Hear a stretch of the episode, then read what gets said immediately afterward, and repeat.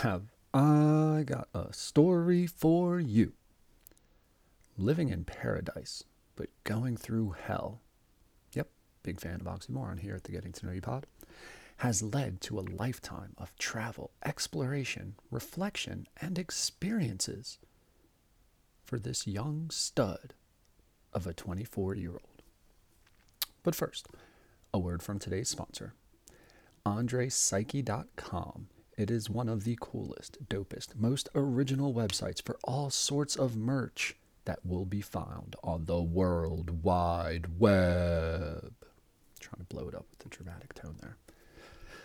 Andre is the proprietor, proprietor, and creates everything you see on your screen when you go to AndrePsyche.com. Let me give you a little audio insight as to what this website will offer your eyes art, prints, podcasts, videos, music, clothing, accessories, and fine, fine, fine literature. Andre has authored two bo- books, both of which are available for digital download or hard copy. Space Between the Crescent Shadows is his poetry, and Expedition of the Psyche is a journey into his thoughts as he paints. We here at the pod le- leaned a little more into the poetry because what sane person wouldn't want to explore the space between the crescent shadows? I mean, did you know that there was space between shadows? I didn't. Go to andrepsyche.com and before you check out, check in with Andre. Message him for a promo code to save. AndrePsyche.com is the merch rabbit hole that's worth falling into. We are also brought to you by the Getting to Know You Pod. Your support and feedback on our podcast posts has been exceptional. Please continue to give it.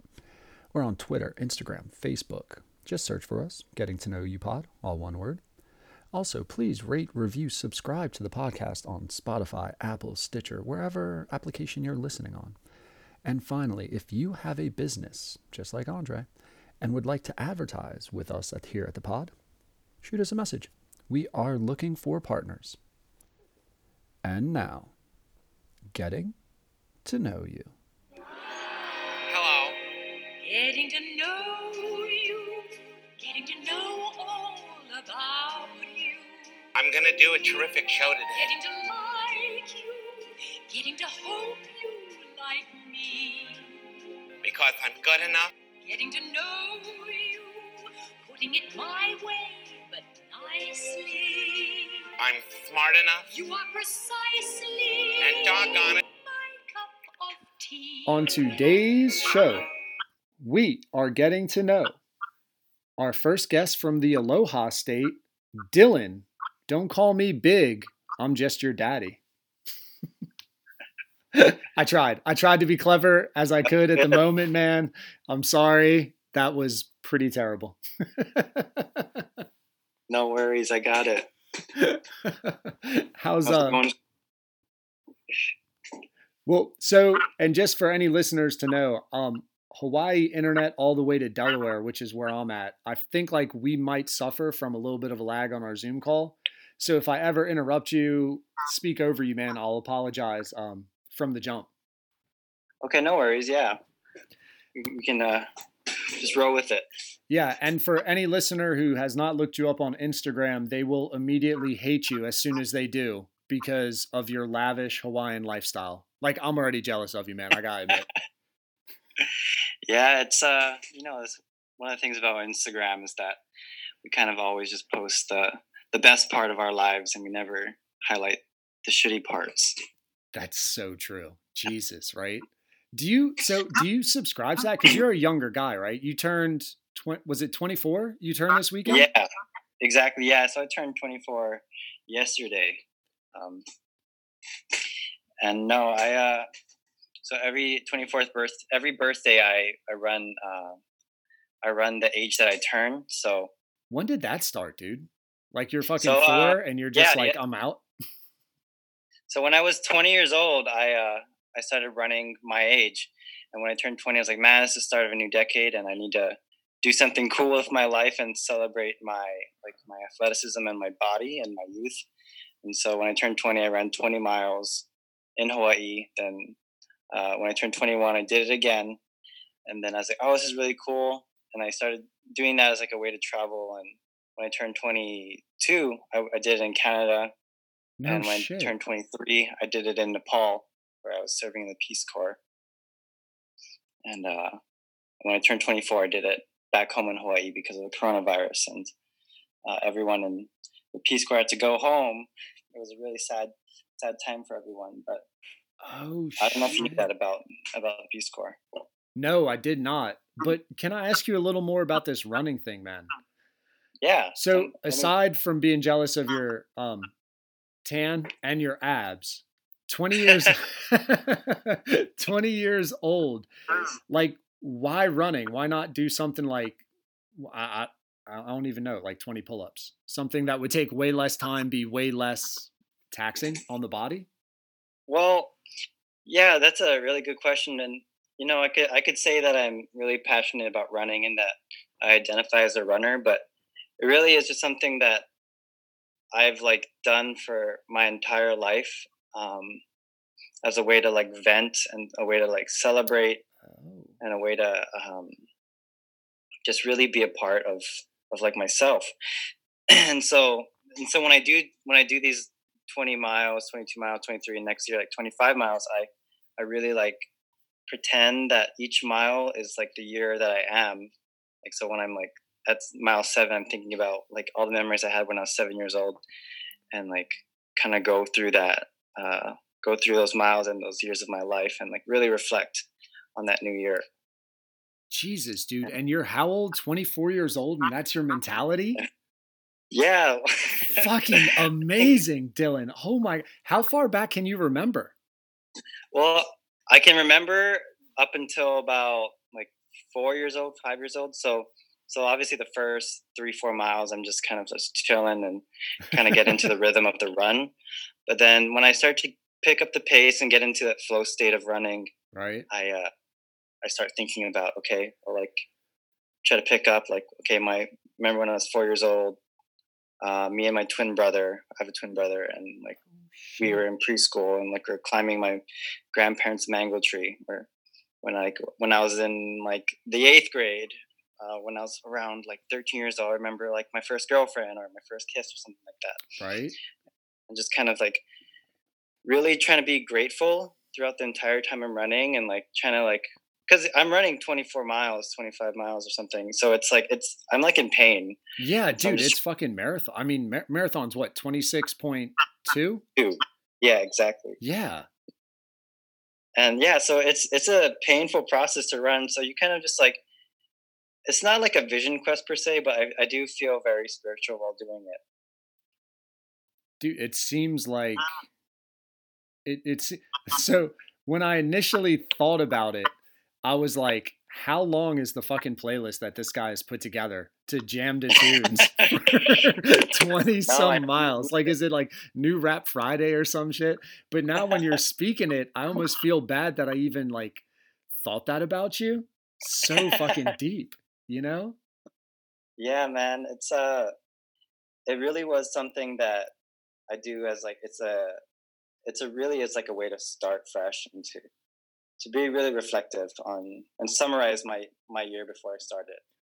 dude so fucking wise and I, i've spoken to this with um, a lot of the people on the pod is the um had a bunch of they would call like they don't call themselves but they kind of call themselves like woo woo people like the spiritual Uh-huh. meditator yogi type people Right. and hmm you don't realize the value of stillness and running is almost especially if you can get like out and away from people where you can really get some real nice quiet alone time and if you're not listening to music you can you you do you fall into this flow state like you said this rhythm where your body's just finding a natural cadence and your mind can go all sorts of places man because you got nothing else to do right? Like you're occupying the mm. physical and it allows the mental to almost be free Yeah, and that's you know this topic of like spirit spiritual ascension has been so prevalent in my life right now. I think um, a lot of people are finding that within the coronavirus lockdown is that we're we're almost transcending our like our spiritual selves and like going to this woo woo state that you're talking about. Um, Yeah, but I very much feel that. Yeah, it's uh, it's a spiritual experience for me too, And- to uh, to take away my distractions of music and and people. And I, I do find that when I'm running around people and when I'm running around populated areas, like the miles feel longer because I feel so much more stimulated and I'm much more reactive to the environment. But if I'm like away from that, it's a it's a much more serene time where I can like explore yeah. you know a lot of like almost like almost like my demons when i'm running and i'm kind of running with those Exploring your demons. yeah like so i think well like most people in life they they they they sublimate right they subliminate they they run or they they do things to uh to exercise their demons or they do you know what i mean Um. Well, no, I was hoping to under understand a little deeper when you were talking about sublimate your demons. Right. Yeah. So, well, like, so I have a lot of like, like past traumas that I that I try to work through, and that that Uh, can come in the form of like physical activity or like spiritual activities like meditation or praying or, or something like that. But when I'm running, I'm, I'm thinking about like like the things that like bother me or things that I'm going through and like like trying to trying to like shed my ego, if you will, so that I can address them in the in the best way possible. Got you. And dude, and I, we've literally spoken for all of 10 minutes and it's hard to like make someone feel vulnerable right away, especially with some shit like that. But Right. um I- I'll I'm not I'm a very like firm believer in like judgment free, man. Do you know what I'm saying? Like I'm not going to like fucking Yeah.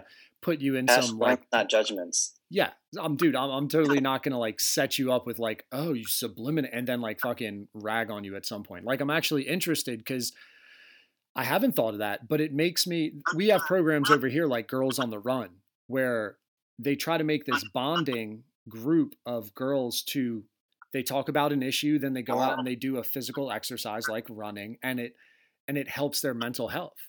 And I actually when you were talking about the reflection part, I didn't think at all. I thought it would I, my head I went more celebration than like dealing with demons. And that's why I was quiet and listening, man. I wasn't trying to leave you hanging out there. Do you know what I'm saying? Mm-hmm.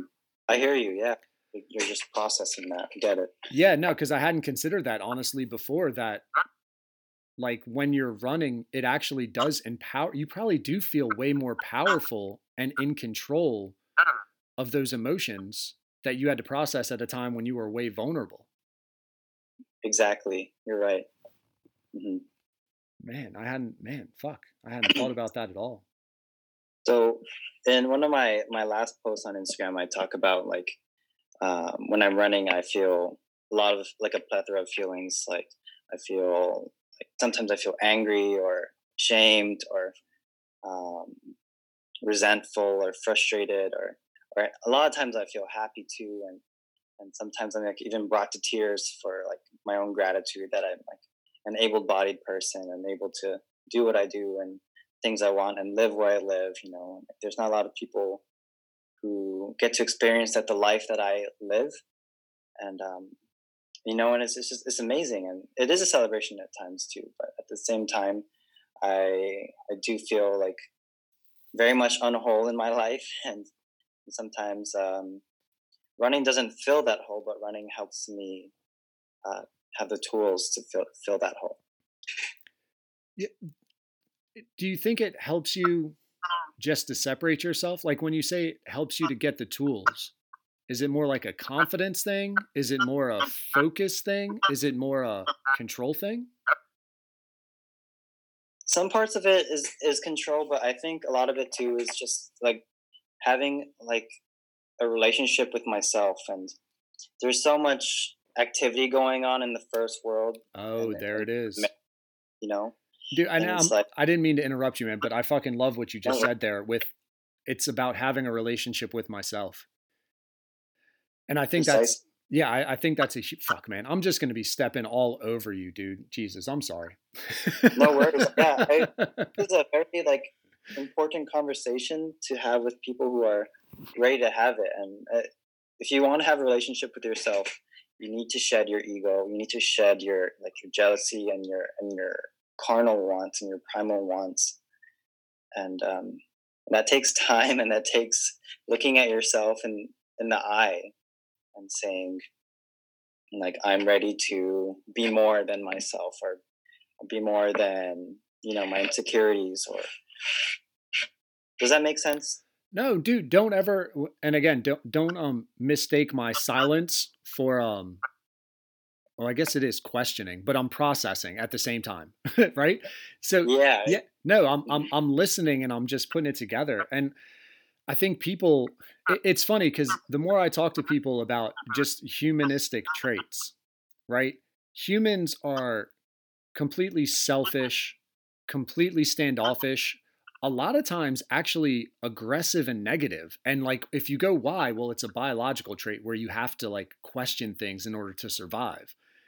But we've Right. now gotten to this point in our society where it's so plush that we're almost over trusting now at the same time. And we have this um, default where we just believe. And it actually fucks us over in a lot of our judgments.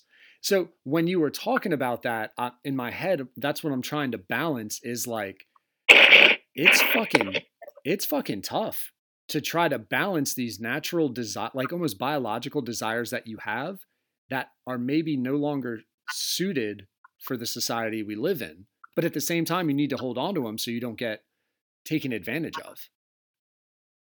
That's true. Yeah, and I, you know, when we talk about this, like one of the first things that comes up in my mind is, is sex, for example, right? Um, and it's like something that I've had trouble with in life is, uh, is like with sexual partners and seeing, like, asking myself if if I want to be with this person because I care about them, or if it's just a biological need to procreate and reproduce and, and pass on my my offspring and um, to, for the DNA continuum and and separating ourselves from other primates has been um, something that that I found very important. Is where am I? Where am I different? And where do I again transcend this idea of like my primal my primal needs? And um, Yeah, I take a very Darwinian stance in in life sometimes, like thinking like, oh, if it's if it's not evolutionary evolutionarily uh, correct, then it doesn't make sense. But then, but then there are so many instances in in American, or I'm sorry, pardon me, in um, in human culture where where we do things that don't make biological sense. Oh yeah, dude. And I heard someone, which is fucking, uh, is like amazing to me. Like, we're the only species that outside of our bloodline, like you and me right now, should fucking hate each other if you were another tribe of chimps, dude. Like, if we were talking, we would be battling for every inch of ground that we wanted. And I'd be sizing you up, you'd be sizing me up. But whatever, you roll to Delaware, I get to Hawaii, we get up with each other we're like passing each other in the streets or like you said when you're jogging in, in public like you're giving people head nods you're waving it's not a threat we can actually communicate and thrive outside of our bloodlines which is so fucking rare Yeah, it's it's something that that I uh, like. I I think so. I have my degree is in clinical psychology and uh, cultural anthropology. So I have I always have these big human thoughts like this, like where where humans fit into into this world and and how are we so different? Why are we so different? And I use those lenses of psychology and anthropology to to guide my questions. And um, yeah, that that example of being a monkey and you know um, having having more language than them and having having uh, much more what is the word? It's uh having having much more progress like intellectual progress than, say a primate. Yeah i call it cunning. Like i just think you're fucking wittier or you're cunning or you just figure shit out. You react to the environment like anticipate in a way quicker way. Yeah I, I can see that too but so with i'm sorry where where were we going with this with uh, nowhere dude that's the beauty of this shit Somehow it connects to you being a 20 year old saying, I'm going to run 20 miles because if I were a monkey, I would swing in trees for 20 miles. I thought I heard you say that. Was I wrong? No, yeah, we as we as humans, we can we can make these like arbitrary goals for ourselves. Like we we exist outside of survival, and that's a really beautiful thing about being a human is that if we want to climb Mount Everest, we can make can write that on a whiteboard and Yeah. like have that checklist, or we can we can talk, master. talk, talk about it, another yeah. thing that goes against evolution. What other type of animals do shit where they like keep putting their bodies at risk of permanent harm and death? None. No, I don't. I don't Right? know. Uh,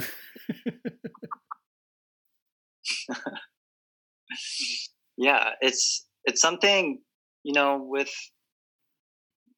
with human beings we we as a species do things that are so contradictory contradictory to our survival that i it's, it's just baffling so so maybe maybe trying to get back to like this idea of like running running my age for my birthday is that is that i shed like my my most basic primal instincts so that I can like I can address like the higher questions that I have for myself and it- in that way like being more more centered with who I am. Yeah, right. It almost gives you that awareness, right? So, how did that Mhm. start, dude? If you're like, I'm just trying to think back when I'm 20 and I could give a fuck about knowing me. I'm trying to know a lot of other people, particularly in, individuals. I guess so. Again, I'm a teacher, so I have to always like catch myself. I'm just trying to learn a lot about other individuals I am highly interested in. So, what what made you think, man? 20 years, I want 20 miles of reflective running. Yo, I think you know I it's something that I had to grow up pretty quickly as a as a kid. I uh it's kind of gonna get real deep real quick, but Good. I was I was uh you know my my dad was a, a very incredibly abusive father uh, physically and emotionally and and like and like having to reflect on like my behaviors all the time like everything I did was wrong and ended up in you know beatings and like and like just like you know like sorry i'm just like all of these all of these uh all these emotions like that I've, I've had to deal with in my life like with anxiety and with like uh like depression and like incredible amounts of like shame because of because of like the things that i do. And i try to I try to just like that follows you. That follows you when you have like an abnormal childhood like that. You know I, I grew up with like my dad or like the police coming to my house a lot because like mom's hurting dad or I'm sorry, my dad's hurting my mom and my mom's like on the floor like covered in blood and, and things like that or like dad's hurting hurting me and and so in that way there was like a lot of growing up that I had to do really, really quickly in life. Like just- Jesus. Yeah. there wasn't a lot of time for me to like mess around and and be a kid but i i really i really feel that that is almost a superpower now because because you know like starting around 10 years old this like a lot of beats started to happen and so when i'm reflecting on that life at mile 10 like okay this is this is where it happened and like at mile 17 it's where it got really bad or mile 20 is like it's like where where you kind of just wanted to like address finally address what's going on in your life. Or what was going on in my life. I just um it became an outlet you know and so i so i just i just have to i just have to uh use like my tools and like my passions to to get me like away from like these like malicious like malicious feelings of of hurt and rage and sorrow and all of all the things that are detrimental to like my happiness and success. Yeah, and I mean running's and and I'm not I'm no biological scientist or any anything like that, but I've everybody fucking says like there's and I forget it's not pheromones. Fuck, I'm such an idiot. What, what's what, what what's released when you're running endorphins? Endorphins. Yeah. Yeah. right. Like I mean, running's actually scientifically proven to give you a high, right? Mm-hmm. Yeah. So yeah. like it, an adrenaline rush with dopamine and adrenaline and um, norepinephrine and things like that. yeah, I. Almost feel like it take again like to just keep and it's funny how like sometimes shit just connects, but like you're like evolutionary ev- evolutionary wise, you're you're why are you putting yourself in pain? But at the same time, running can almost take you back to that like thrill of the hunt type shit where you know you can like chase some shit down and just fucking pounce it if you wanted to. like it, it- it's like one of the rawest races of like pure physical strength other than um like wrestling or MMA type shit, you know? That's So- true, and you know that's funny because I actually wrestled in college. I was a Division two uh, wrestler. Oh And- fucking no way. Yeah, and like uh, grew up grew up wrestling, grew up doing judo and jujitsu, and like lived in Thailand and did did the Muay Thai thing for six months, and and I, I very much understand what it means to be a physical human being, but I think just trying to like move away, really, really emphasizing this idea of moving away from a physical body through physical activity and just transcending into just like my emotional my emotional self or or my mental self. Yeah, right. So where were you in your life at 20 so 20 years old?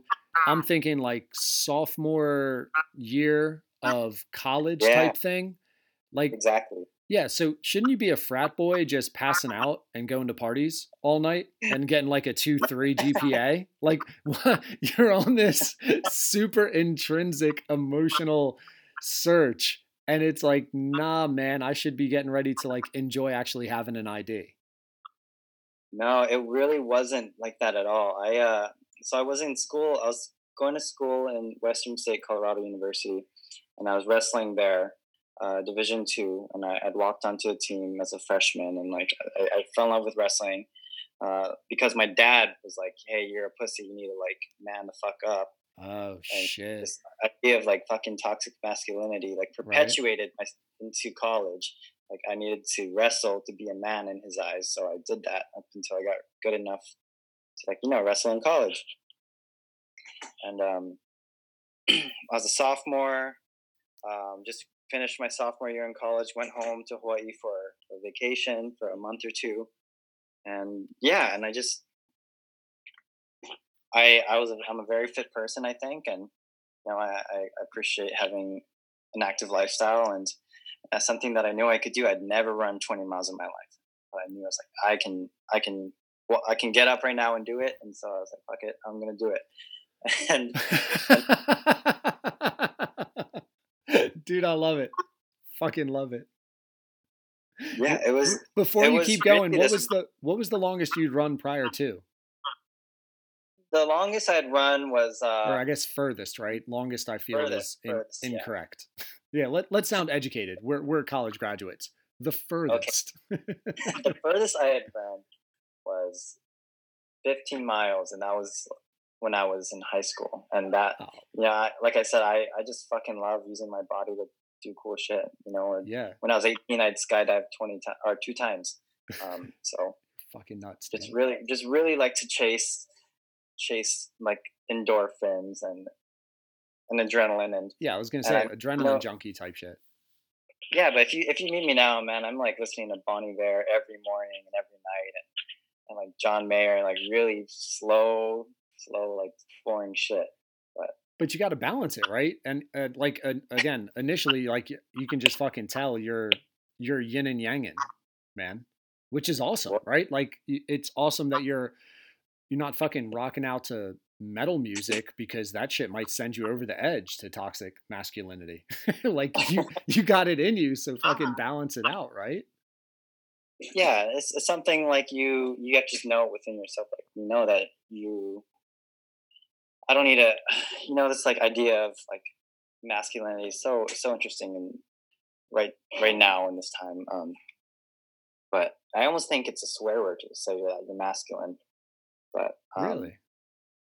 yeah, I just like the like the people I surround myself with, are, and I I consider myself a feminist, but uh, but I almost feel like, well, I, I think I get a lot of shit for saying this, but I'm gonna say it anyways. Is that like there's a lot of people in this world that if you express your masculinity, you know, people are going to are going to hate you for it. And I almost feel like feminists are almost going to hate you for that because it's like almost putting women down or putting feminism down, and that's Uh. really not what I'm trying to what, what I'm trying to say Right? at all. And I'm I'm already talking with my ego and being defensive here, but No, well, so just to and I and I love. I actually just had fuck man, Lauren who um went on Naked and Afraid. Have you seen Naked and Afraid? I have yeah one once in my life yeah Okay. Yeah, and I'm I'm almost like you would be like the perfect dude to drop out there and just see what the fuck happens. So Lauren um is an agnostic and she Okay. is like she she's almost exactly not exactly like you cuz she's not, but she's just very well thought out, highly educated and just uh-huh. loves to be fucking I think she was a phil- philosophy major where you just think on shit and you don't worry about judgment. You just fucking talk and you understand we're going to say shit. It doesn't mean I know it to be a truth, but I'm exploring it to see what I can take from it, right? So on her season, it was wicked interesting because there's two guys and two girls. And guess who were the two hunter and gatherers? The men. And guess who were the two that sat at the fucking hut and boiled water and like made shoes and like made the homestead, the home camp clean? The two females. And her point was, I took no qualms with that because it wasn't about me being the girl and being put in this place. It was about he was bigger and stronger. So of course he should go out there and fucking try to kill big things and drag them back. I couldn't fucking drag those things back.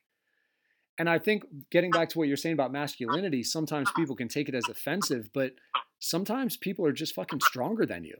It, it doesn't mean I'm looking down on you, man. Sometimes I'm faster, sometimes I'm slower. Like it's just where you fall.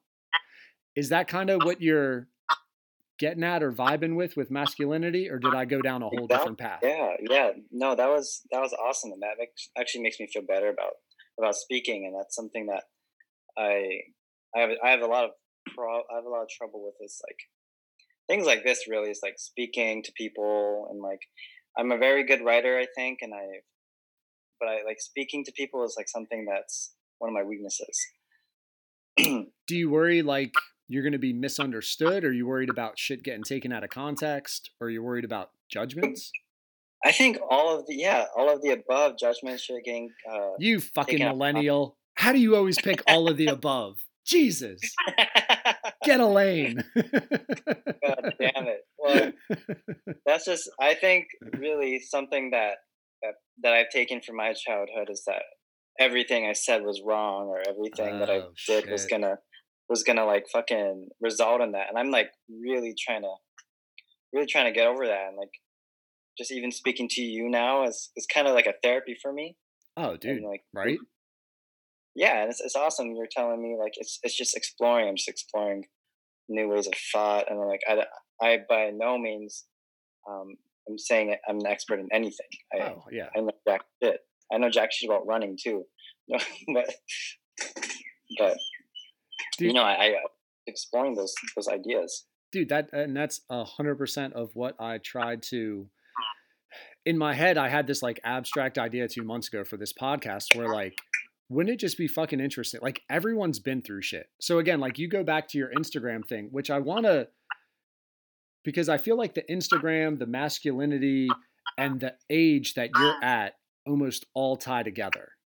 Um and let's see if i can actually remember to wrap that back into it but what the point of this thing, this podcast, that I was like, I just love fucking hearing what people think about shit. And people have all been through shit. And dude, I guarantee you, like you said about Instagram, is just all happiness. Someone looks at your Instagram, if they listen to 25 minutes of this conversation, they're like, I just learned 12 things about this motherfucker. I had no idea were going on. And that's the beauty of talk, right? Yeah, I, I 100% agree with you, and I, I'm I'm in love with interviewing and um, the the anthropological idea of like the ethnographical um, idea of interviewing. Bitch, yeah. you said you weren't an expert. Stop. You just said what was that word? Spell it. What was that word? I'm not. I'm. I could. I, I can't even. Yeah. E, is it EP or e, EPH or EF? How? ETH. Oh yeah. See, there you go. Fucking expert. Keep going, man. Educate. Well, yeah, I, yeah. I, I love to I love to learn about people's culture, and where in like interviews that I've done for like for my research and and um in anthropology, I've I've gone to like uh, places in Europe. Called, I've been to the country of Malta and did like a field school there, and had to do a bunch of bunch of interviews on on different types of people on different martial artists of, of Malta, and like giving them asking these like almost prodding questions, like trying to get to know them. And they everyone has a story, right? yeah. But I um when I when I did interviews, it was for the sake of a thesis and like for sake of for the sake of an overarching theme. But with with your podcast, I'm I'm feeling a lot more like more liberty and just just speaking in whatever way. And um, Oh fuck yeah. Yeah, it's really cool. And I enjoy that because that's something that I haven't done in my pod in my in my interview. Sorry, I don't have a podcast. Yeah, so that's Jesus. I like I, I want to go in 12 different directions at this point because I a little bit like you and um so I'm almost twice your age, man. I'm getting ready to hit 40. And it's hilarious to me because I feel like I am your age. I feel like I'm 25 and as soon as you say thesis, I'm going back to like my graduate degrees and like tying shit together and like you're doing all this qualitative research and then you try to match it up with like quantitative shit and you're you're you're finding that theme and and I almost find myself on the podcast trying to do that for like whatever when you put a description out you want like to time chunk shit so that if people want to hear about it they can click it but exactly. But I love I I, I want to still ask so you've already said dude you've lived in 12 different fucking places which is blowing my mind at at, at this early age in your life um, but I want to go to the thesis part. So, are you going towards cultures with research in your mind that you're like, ooh, I hope they lead me towards this topic? Or are you going in kind of blind where you're hoping to discover a topic and prod as things are revealed? Yeah, I I really like the bottom up approach to research, which means like gathering data and then finding my finding my thesis or finding my my like my overarching theme. Gotcha. So I so when I when I'd gone to Malta and and did my research there, I was I was talking with people there and like at first I was like focusing like agriculture of of Malta and like working with like farmers in Malta and I fucking found that horribly boring and I just felt like yeah, it was really bad, and I spoke no Maltese, and it was just like the weirdest language. It was like, such an interesting language, but um, and it just it eventually it came down to like what my passions were in life, and you know I was fucking going on a run one day in Malta, like, running through the hills, and then I, I'd meet I'd met someone and had a conversation with them, and ended up uh, training with this person because I found out that they were doing jujitsu and after doing like training jujitsu with them, I found out this this new idea that I that uh that I wanted to research, and it's this idea of like trust, uh, Oh. the trust between and building a rapport between um, the researcher and uh, and the researched, and so and what does that mean? What does that mean to be uh, a researcher, and how do you gain rapport between people enough so that you can have a real conversation that gives you that that qualitative um, data. Right? and that that's something that that takes time. And you know you had you had said at the beginning of this podcast that um that you're very accepting you pass no judgment. And and that's something that people want to hear if they if they're going to tell you some deeper shit. Oh, for And- sure. Like you're not trying to get fucking played, right? Like like no one is, right? yeah and that's and you know that goes back to uh what is her name brene renee brown brene brown brene brown's uh book called the power of vulnerability Oh, okay. and have you have you heard of this book No, I was actually just writing it down. Power of vulnerability. Is vulnerable with a V or a QX? I don't even know what that's like. What is that? Phonetically correct, QX. What the fuck? QX. I, right now, you're thinking like, bitch. I thought you taught English, reading specialist. God damn it. no, power of uh, vulnerability. I had not heard of it, but I'm definitely gonna- dude. Quarantine time. I'm I'm looking for all sorts of shit to read. I can't wait.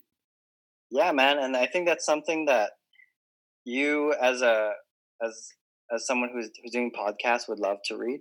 But um, just for anyone who wants to uh, learn how to like empower yourself, just being vulnerable, being transparent, and being honest with people around you, I've found to be almost like a superpower. It's called Mm. it's just just being truthful to yourself and being truthful to people around you like and again shedding your ego when you're talking to someone like if you're feeling upset at someone you don't tell them like oh i want to go home right now or ah, I'm, um or like you you hit someone or something. It's like that's not that's not what you're feeling you know? You got to separate your feeling and thoughts and your feeling is like i'm i'm angry or i'm upset or i'm frustrated. And like separating out feeling and thought is so important. Um, you know therapists do it um, and us as human beings should do it too like just remembering what exactly it is that we're thinking and being in tune with your body and what it was what is a thought and what is a feeling? And asking yourself asking yourself those questions. Dude that's so that's almost the premise to any relationship right? And like how much miscommunication occurs um i think it was elon musk on one of joe rogan's uh, the second time he was on joe rogan's podcast was talking about how inefficient human communication is if you actually go with what are you thinking then how do i translate that into words then what are the appropriate words for this person who is in front of me considering what their background knowledge is, what their cultural norms are, some vernacular shit, and then mm-hmm. you put it towards them, then they have to gain 100% of your knowledge. How much of that shit are they retaining and then connecting to their past experiences? And me just saying that, I'm exhausted. And that literally happens if you're trying to explain fucking anything, right? So right that, Yeah, that that's a great um, point. Like the feelings and thoughts. So when people get offended, it's so much like, dude, I wasn't trying. I, I was simply trying to ask for directions. I, I wasn't saying you don't know where the fuck you're going. I guess I was trying to help. You know, like shit like that is so common. yeah it's it really is it just fucking blows my mind and you know i was uh, i mentioned this earlier but i was in the peace corps for uh, about 15 months right and i had i had learned a new language the uh, the nepali language and um you know like speaking nepali every day for 15 months and like like even when you speak a new language you also think in that way Oh, that, That shit makes- is trippy. Did anybody ever catch you like talking in your sleep and they were like, what the fuck is wrong with you? Or no? No Oh, no, but it's it's true. It, it's super trippy, is because you like adopt new ways of thinking, you adopt new ways of speaking.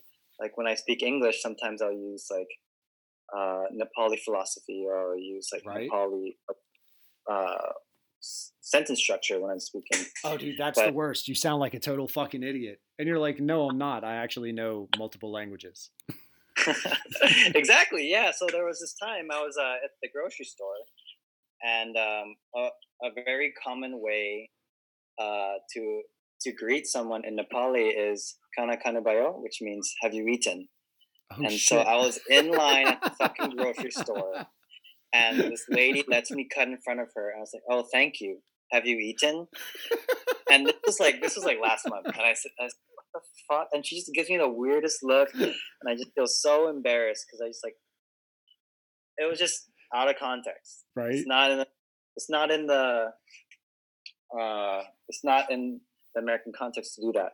And, you know, I, I think a lot about language and like I'm I'm a huge language buff. I, I speak Japanese and Thai and Nepali and English and sign language and and I've tried my hand at Arabic and I was when I was like in Tunisia for a little bit. Jesus, dude. uh, Are you sure you don't work for the fucking CIA, man? Like me recording this shit. Are you sure that I'm not fucking getting bugged by someone? I should ask you that actually if I were in the CIA. Yes. Well, I'm glad you brought that up, Dylan. We're recording this conversation because we have a lot of faith in you and your abilities. That's great. Thank you so much.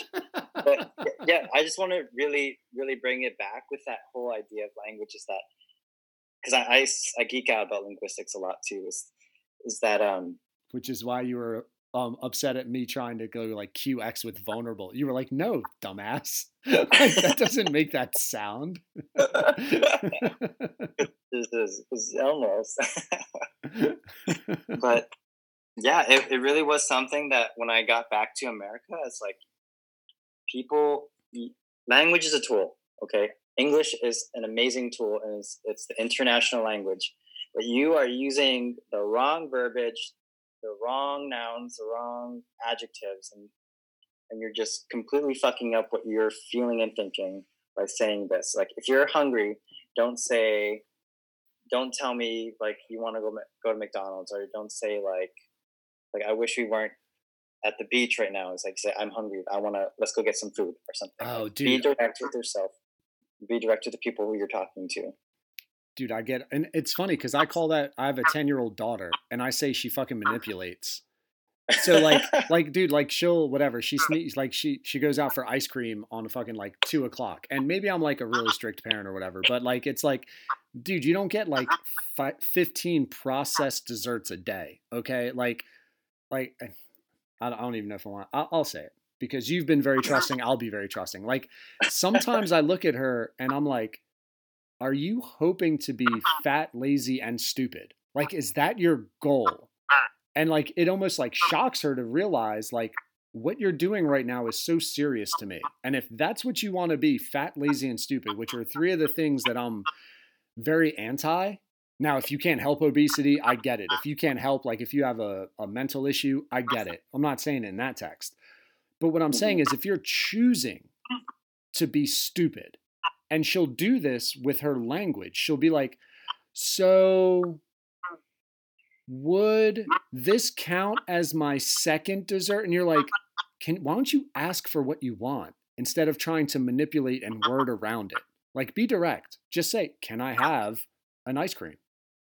And then we know how to take it in, instead of this like pussyfooting around, man. I feel it's funny you brought that up because we've been dealing with that her with with that in her 10 year old self just not being direct with language Yeah, and that's something you know communication you have to cultivate just like anything else, and it, it's so important. But there's a lot of people who take that into their adulthood, and um, it becomes a part of their ego, and they, they they can't they can't shed that. They can't say like it becomes almost too much for them to to tell the truth.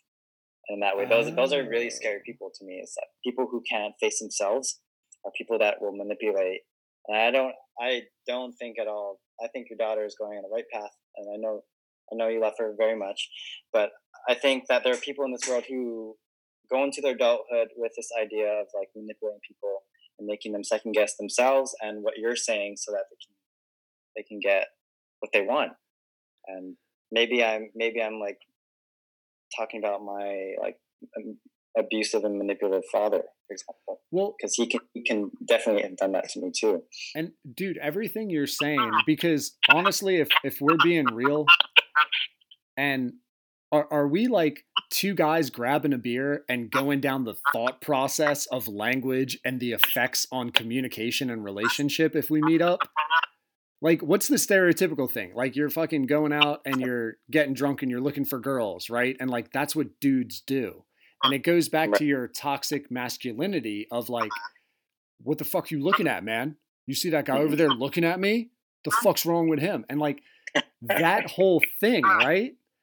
And it's i find it i find it really cool that like culturally societally we're getting to the point where dudes are completely okay with like having pretty deep conversations about their feelings Yeah, that's um that's actually really refreshing to hear because I definitely have been in situations where people were talking about like the literal vagina and labias and like I don't want to have this conversation because because it wasn't it wasn't like it wasn't benefiting anything. It was just a very like lustful conversation about.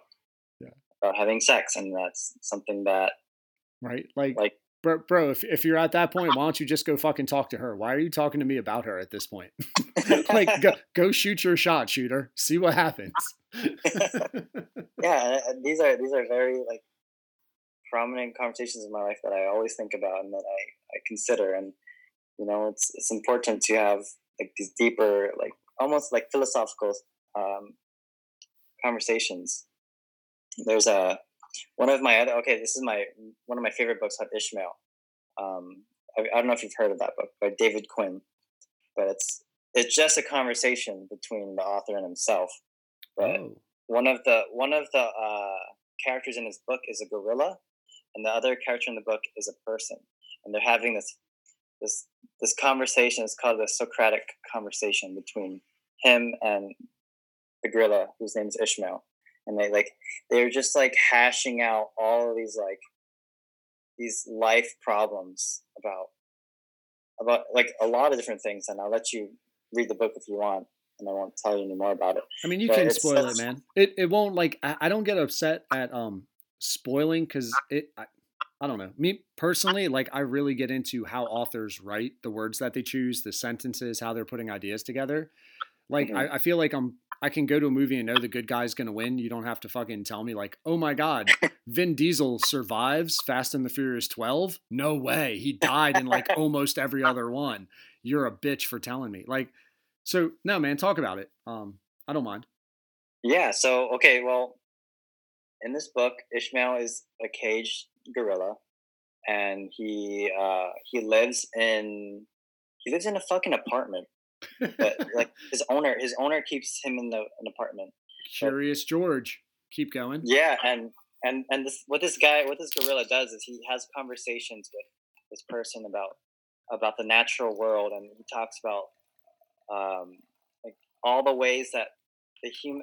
I had said in the beginning of this podcast um, American culture, but then I corrected myself and said human culture, and that was basically because of like David Quinn's book. Is that in human culture we have a lot of different a lot of different uh, activities that contradict uh, the natural world. Like, for example, refrigerators, or for example, um, agriculture. Right? We in agriculture we we kill off all predators that that are going to eat the crops that we grow. So, say we're growing corn and there's a monkey that's coming to eat the corn. We're going to shoot that monkey, right? We're going to shoot all the monkeys in the area. We're going to kill all the monkeys in the area. We're going to kill all the insects in the area that are going to like Yeah, feast, that feed survive. Exactly, but in the natural world, that happens. Like there is a give and take in the system. But because of the rhetoric we created as human beings, is that we're above animals. Um, we're above everything else. Well, that's because that's how God made us. That that's Exact- that's kind of where it started, right? Like we were here to made to dominate the world, and they took that fucking liberty and they acted like the world needed us versus us needing the world. precisely precisely that and um you know and this book has like upset a lot of christians and and this uh that like a lot of religions and um but you just david quinn asks you to like really think about like how we live with the world and how we live against the world and um and really exactly what we've been talking about this entire time about um like the primal self and like being being higher than nature is so wrong and so different than what I think we should be living. And uh so like I said, like this gorilla it's just a fucking gorilla talking to a man. But they hash out they hash out these problems with each other and they have like these deep, meaningful philosophical conversations. And those are the types of conversations that I like to have. Um, but I, I get it. A lot of people won't have those conversations with me because they're exhausting and it's hard and it takes a lot of effort. And sometimes you just want to talk about a ball game or something like that. right?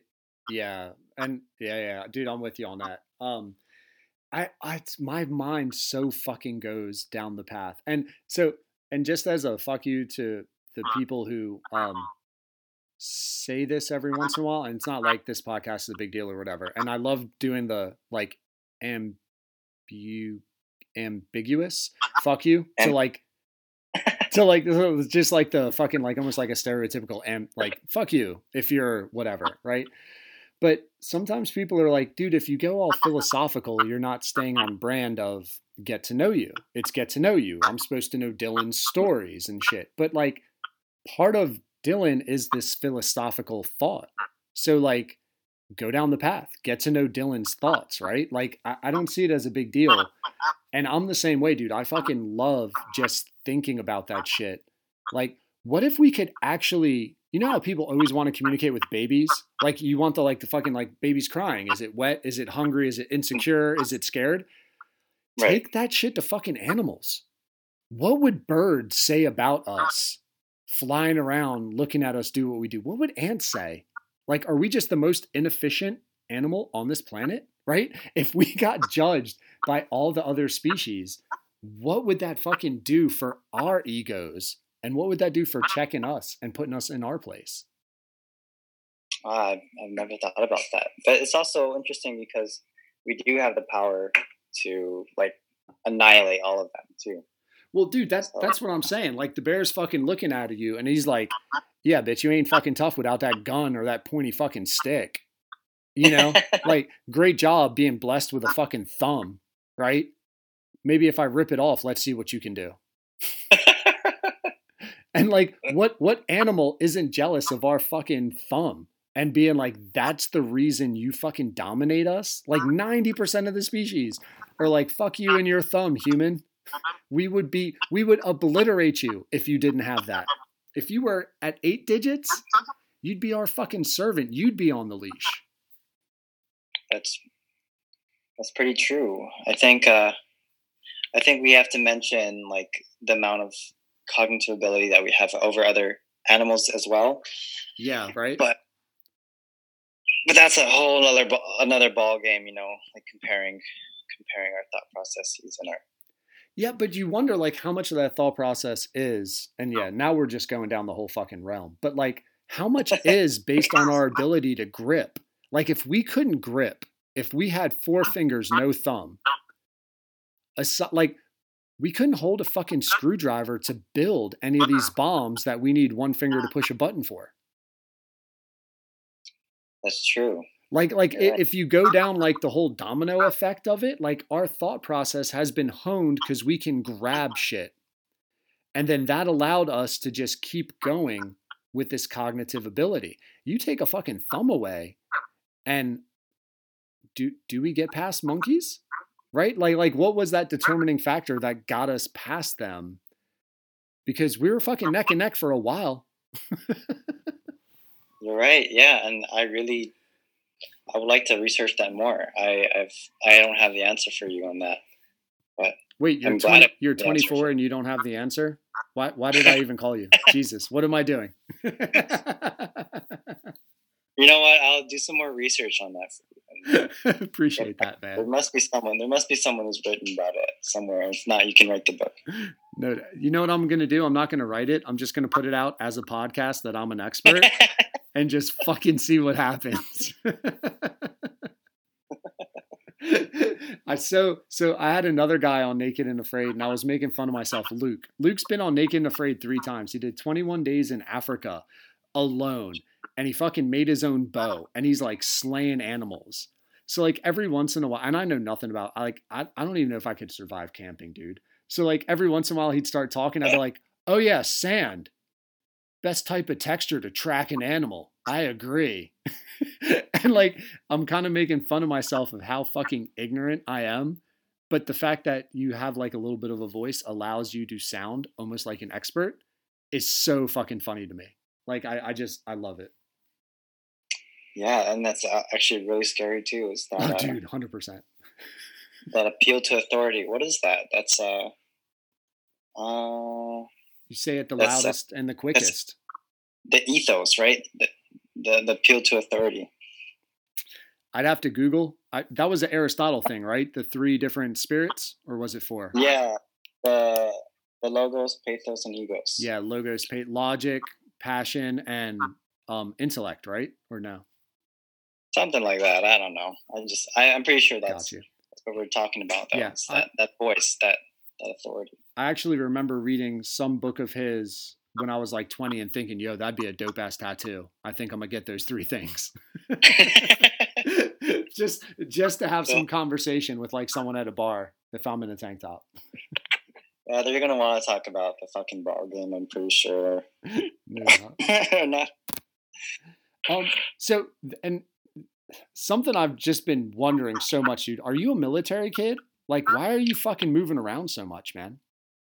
Well, yes, I am a military kid, but I knew was it! born- but I was born and raised in Hawaii, and I'd never moved in my entire life for for for the sake of military.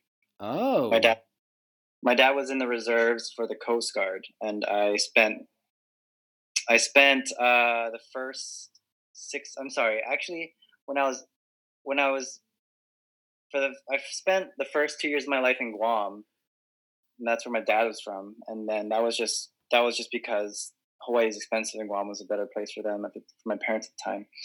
But long story short, they moved back to Hawaii from Guam, and I spent the uh, when I was two years old to 18, 18 years old. I spent in Hawaii, and then then I 18 to 20, 21, 20, yeah, 21, I, I spent in Colorado. And then I did study abroad in Thailand. And after Thailand, I uh, jumped around between countries and continents. And at 20, at 23, I, I was in the Peace Corps in Nepal. in Nepal. All right. So I'm not saying this as a racist thing, but you've spoken about a lot of Asian themes. Right. Are you I have. are you going that route because a little easier like looks wise Hawaiian do you feel is that like culturally something of yours? No, man, it just really was how the fucking just I I just wanted, you know, I just wanted something as far as far from the normal life that I've had and oh. Europe Europe just didn't like fit in my like in my like grand scope of what I wanted to do. And um you know, and I like I just love calligraphy as well, right? So like Japanese calligraphy, like Japanese like katakana and kanji and hiragana, right? The you know those are the symbols. And so all of these different languages have different symbols. So I like like seeing that and like learning that. I like learning how to write my name in different languages. And um but with the romantic languages, you're using the American you're using the uh sorry, the Roman alphabet. You're not using anything new. And that's kind of kind of like the only real pull that I had to that. Got you. Jesus, man. You're a you're a fucking abyss, Dylan. Oh my god. I think that's I think that's a good thing. I'm not sure. No, dude, hundred percent. I've I've just never heard anyone fucking say like, man, I was really into this culture because they have basically their own characters of how to express things. Like that's fucking neat, dude. Yeah, it's it's really it really changes everything. If you in the way you think and the way you write and you know, it's like if well now I'm going down a rabbit hole, but if you're like learning how to write happy in like in like Thai or in Nepali or Japanese, they all look different and they all they all feel different when you write them. So how does that how does that change the way you feel about that emotion or something something really fucking woo woo crazy like that. But and does it do that for you as well? When you're writing it, you're experiencing different emotions? It does, yeah, and especially when you're thinking it. Like sometimes, like sometimes I'm thinking, I, I'm present. For example, I'm presented with a situation, right? And for uh, let's say a situation is that I uh, I failed a math test, okay, and and and Well- there's some there's some languages that can better express that feeling better than others. For example, if I were to say like, "Oh, I'm really sad," in, in English, doesn't like quite quite grip it as like as like uh for example like in Nepali like dukkha lagyo, like I have the feeling of of like sorrow or or something something like that. You know what I mean? It's like some some words are better expressed in that language because it just doesn't exist in, in the English language. Man, I, And uh, do you speak any other languages by any chance? I speak emoji, man. So I'm thinking of like I'm thinking of like that stupid ass round circle, the fucking Walmart smiley face shedding tears. And I'm like, oh man, you know. So if I'm like, hey Dylan, how'd you do on the exam? And I get a fucking emoji back, and I'm like, ooh, just one sad emoji, Oh, not shit. terrible. But then you see the tears, and there's like 12, and I'm like, oh man, I'm all right, man. I'll be over with some beer, you know. Well, I get it's it really is like it it changes the game when you can when you start to use different languages. Like I'm trying to think of something. I don't know if you can compare it to any. Well, like I, I don't know because I've never been assimilated in the ways that you have, but I don't think it's comparable, dude. Just like what you're saying about the language.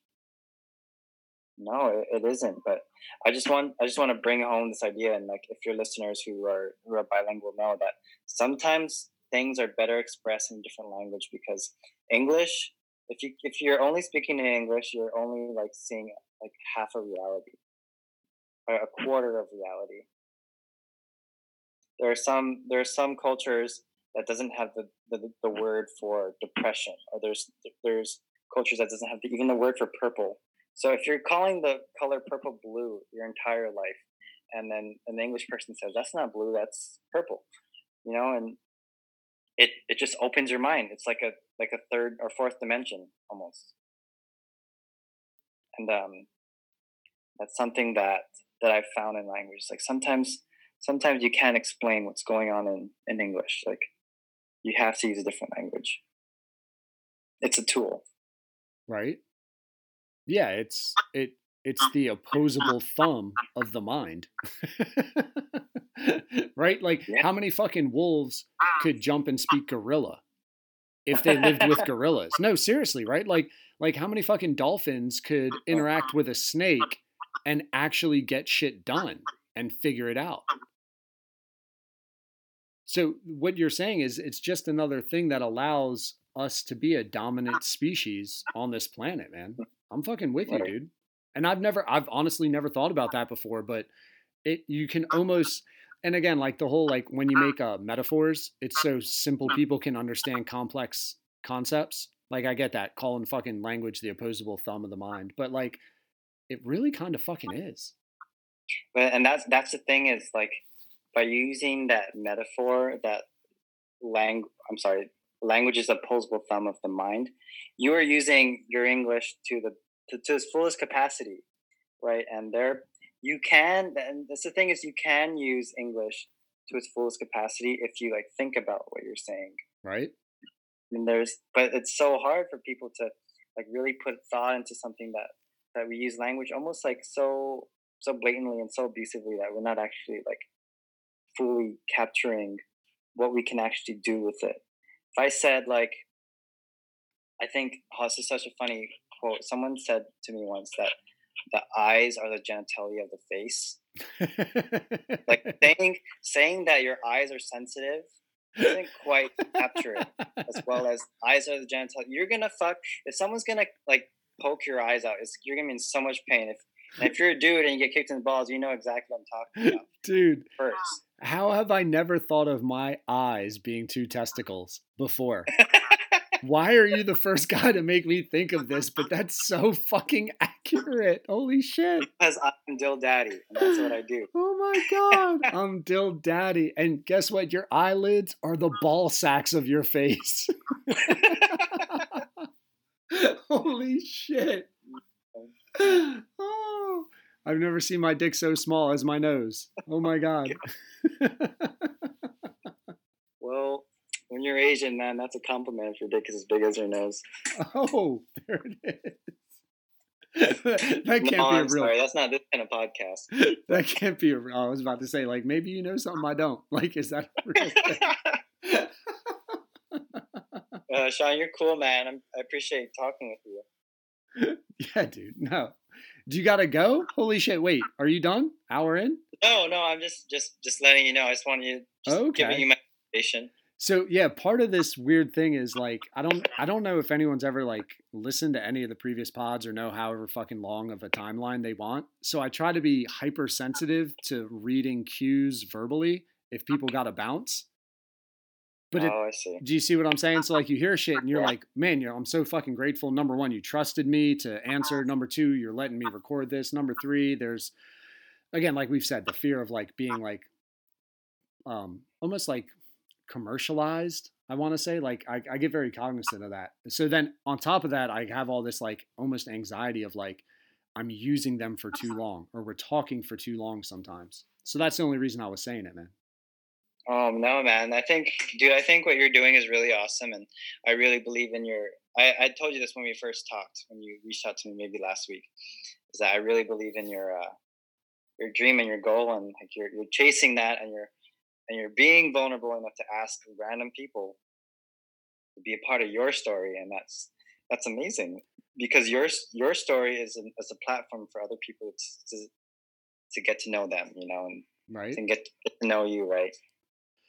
Yeah, and I almost look at it more like just it fucking opens up a world view. And if you can't travel as much as you want to, and if you can't gain experiences, like, do you really want to gain all your experiences from Hollywood or from the media?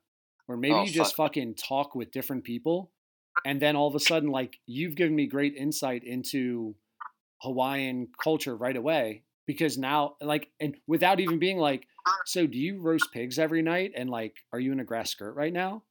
Like, trying to go a little bit beyond that and just listening to someone who's been raised in Hawaii talk allows me to understand a little bit about Hawaii. Right? Like Mm. without being stereotypical, it's just like shit, dude. If you talk with someone who's been there, you kind of understand what people who have been there go through. exactly. Yeah, and and that that's what's so appealing to me, man. Just fucking talking to people from Puerto Rico to Canada to Missouri to California to Alaska, like you just understand how people look at shit and what matters to them, and it's it's really fucking cool. To be honest with you. Yeah, that, that- thank you. Yeah, that's really, it's like a, a library of thoughts, you know, and I really appreciate that. Right. Where was the? Have you had a favorite place that uh-huh. you've liked being at? Uh-huh. Because you're so fucking existential. Is that the right word? In the right language? You know, I, I do like that word existential, existential. And I do like, I do think of myself as pretty whimsical and, and thoughtful and, and in me in, in relation to the world. But um, you're asking something about my favorite, my favorite place. Yeah, have you just like enjoyed or have you felt drawn towards a particular environment where you're like, man, this just feels, this settles my soul. This feels right. Yes, I'm going to give you the long answer to that. Good. Okay. See, you're figuring it out. It's only been an hour and you figured out long is better. The okay. That's what she So, said. Yeah, I was gonna say that, but I didn't. Had to. Dude, I was waiting for you, man. Like I I fucking lobbed it up there. I was oh. Putting it out there for me. I didn't. I didn't. I didn't take the bite. But um, there was a there was this moment when I was in Nepal. Okay, so like I like I'd said, Peace Corps, 15 months in Nepal, and I I was defined not as the English American Dylan that I was, but the person who was relearning to be a new person with in the in the mindset and the in the framework of a Nepali, because Nepal like like the illiterate village people of Nepal. I, I'm gonna use a quote unquote illiterate, but um, the people who did who weren't um, educated in in Nepal who, are, who I was living with, they didn't speak English. They didn't know anything about my culture. They had no idea where Hawaii was. They had no idea what the fucking ocean was. Holy I told shit. them that the ocean was salty, and they were like, they didn't believe me. um, These are these are the type of people I was living with. Like I I wrote, I had like wrote I wrote their name for them in their language and they had no idea what I was writing. Holy shit. So that that was the type of that was the type of environment I was in.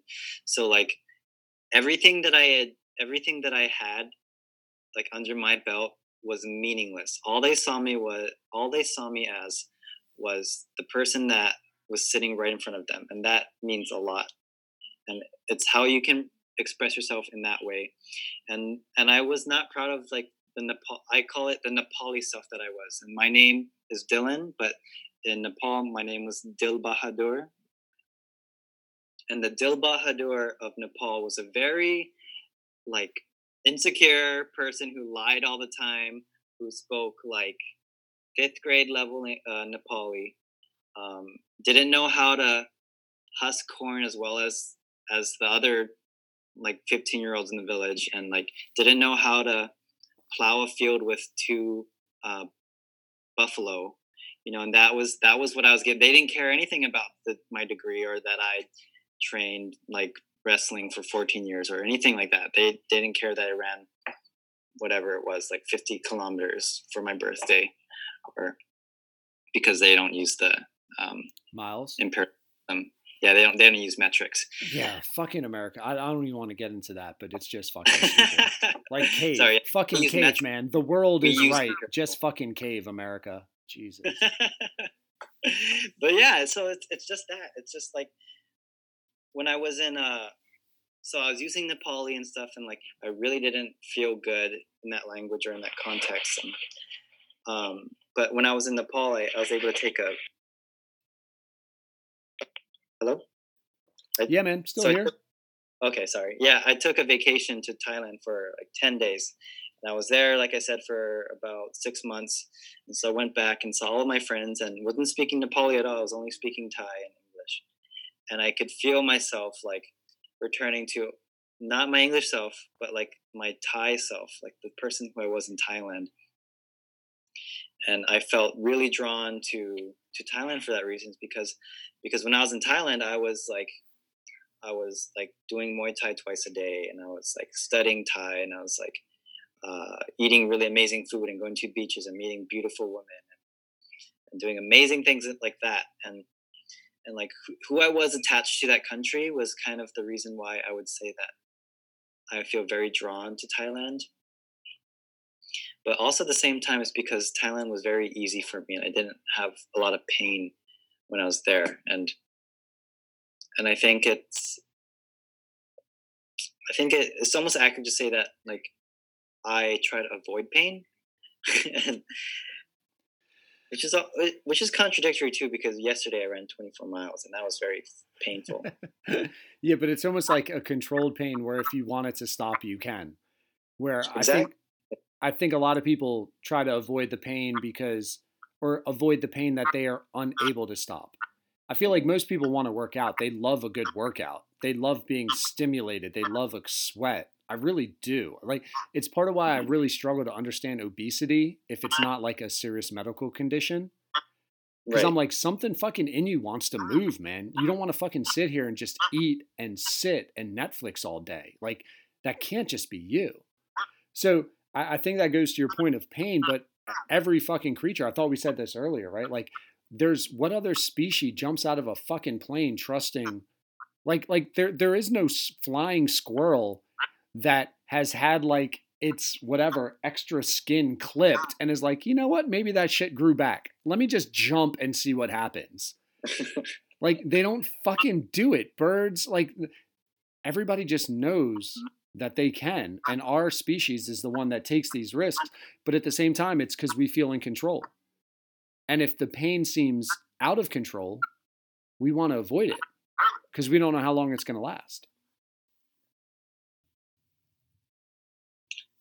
Can you say it one more time? We if there's pain, Well, we know that we're gonna avoid it. Yeah, because you don't know how long it's going to last, right? Like, why are kids so scared of shots? Because they have no idea when I get this sharp object in me, is it going to keep hurting or will it go away in a second? Will it go away in a minute? How long do I have to be uncomfortable? I understand. Yeah. Yeah, and I think that's part of what we deal with pain, which is whatever you were kind of saying. Like I try to avoid pain. You almost like um, not self-deprecating, but acting like that's like I don't know, acting like that's a thing and you're like, "Nah, dude, I think everyone tries to fucking avoid pain that they can't control." But maybe that's just my ego. I don't I don't Oh, going down that route. I'm with you now. but yeah, there is I I was in a lot of like sorrow and pain in, in Nepal because of really just that third world lifestyle.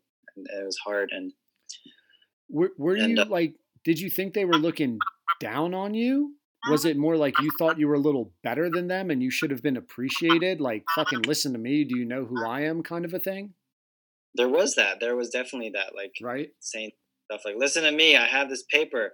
It says I sat, I sat here for four years in a, in a desk and I and I took some tests so I know what what uh you know what what I you know I know a lot about like psychology and anthropology because of that.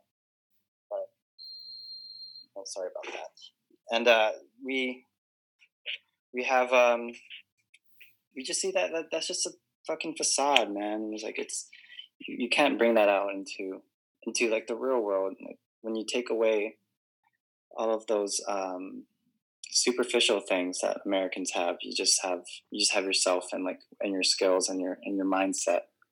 Which is what Nepal was revealing. And that made you go a little vulnerable or feel a Very little vulnerable.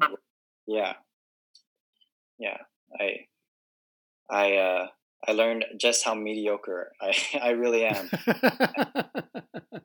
You know, That's I it. don't. bel yeah, I don't really believe in like.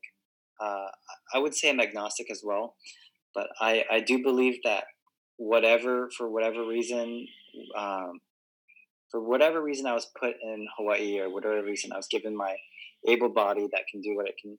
It was like it's almost not fair to the people that that have so much less than me but are so much more able than than me and like so much more like so much smarter and stronger and faster or whatever it is and um Oh, you No, almost, it's- you're you're feeling a little bit of like first world guilt at this point. yeah i i do feel that yeah Gotcha. that first first world guilt but you know like something that i try to tell my friends like people who are like struggling is that they're like we're all dealt different cards and we're all dealt different hands and you just have to like learn how to use those specific things to your advantage and like use them to to work with. And you know if you're like if you're like me and like was raised with um an abusive father like that was really fucking hard for me but i was able to to use that to motivate me and and like uh, for example for example i don't like try to toot my own horn so much but like being a first generation college student and getting being the first person in my family to have a degree was a huge step for me Holy shit. yeah and it was like really awesome because like you know my my dad was very much like against me going to college saying like i can't you're not going to be able to do it um he mocked me for it you would you like call me names and like Holy shit. made dude. it yeah and like i had my twin brother he like he deleted all of my wrestling videos so when i was sending out videos to like coaches to like show people like hey i want to wrestle for you here's some videos in your wrestling i didn't have any of that to show them so i had to like they had to like take chances on me and like there was like a lot of opposition for me to like just even to get my degree Why? Like, yeah. why No, yeah. Why the opposition? There you know i just i think there was just like a lot of like like insecurity on on the part of my dad and my brother and just just a lot of hurt and like a lot of ego that went into play but it was just like almost a vindictive vindictive actions against me trying to like pursue my dreams and you know that's something that i would never want to be a part of and i'm the total opposite. I want people to like realize themselves and chase their dreams Right. if I can help them with that, then I will. And that's like a huge yes. Like you say, you say this has been your dream for the last 10 years. Okay, I'm on board. Or, okay, I hear you. I want to be a part of that. Yeah, that was actually literally what you messaged me. You were like, dude, can't wait to help you further your vision or some shit, right? Like, I, I really believe in that. I really 100% agree and believe in like like the sacrifice and um and to and like just to put everything on the line and to go to go balls deep 100% commitment into something if you believe in it. dude what's uh, your what's your relationship like with your so i'm thinking like twin brother that shit is the twin brother the one who was deleting the wrestling videos Yeah, yeah, he did. so we were uh, well twins stereotype twins are the fucking tightest of any siblings supposedly right right. so Right. what is that doing for the relationship man You know, there it's there is this like this up and down with us. Like sometimes we're like really, really close, and sometimes we're just it's like it's an insecure attachment, I think, because you know, like my brother and I, we uh we grew up with like an abusive father, so oh so you're like that's the and that's like the common enemy that kind of binds you yeah. But at the same time, like it also like created insecure attachments for us. Like it's really hard. It was really hard for us to grow up. Like if we didn't, if we don't, I had to address these things if I wanted to be in a relationship, and all of my relationships failed because of because of that. I think is that you uh like you base you model your relationships and you you model love based on your parental figures, and I was basing mine off of like like my like an abusive father who abused like his children and his wife and that was something that I took into my relationships. Um, like not not like I didn't abuse anyone or anything, but just taking that um, taking those standards of a relationship into your relationships is really terrible. But you see those you see those parallels between my brother and I as well, and just um, trying to figure all that shit out, trying to like sort all that out. Got you. Like- So figuring out like the healthy way to express and dude, honestly, and um I'm no fucking psychologist either, man. And if I'm offending you, you can say fuck off and I'll change the subject. Yeah, But no worries. I've really in my mind, man, I'm really wondering if this is kind of what drove you towards that love of language and expression. Is if you had this abusive figure, you fucking figured out like, bro, there's a better when you're angry, we don't need to get like all fisty with this shit. We can talk it out. There's a better way to express these emotions so we all understand what we're feeling and we can move forward.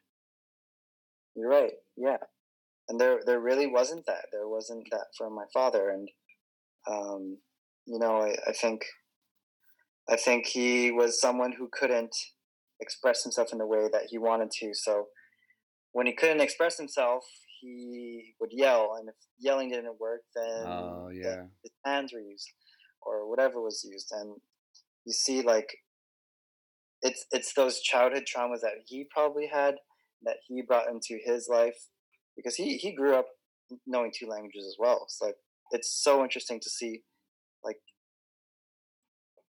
like if you can't communicate it's not just communicating with other people it's the way you can communicate with yourself like the level of introspection that you have with yourself the amount of self knowledge that you have Mm. you know and i think that's a huge theme in this in our conversation is that if you don't know yourself you're going to hurt others if you don't know how to talk to yourself and how to how to identify what you're feeling so that you can communicate to others you're going to hurt them or you're going to you're going to manipulate them or you're going to make them feel um, a way that's not intended and that's and that's hurtful that's hurtful to all parties especially to yourself and then it manifests. But why do you think that manifests?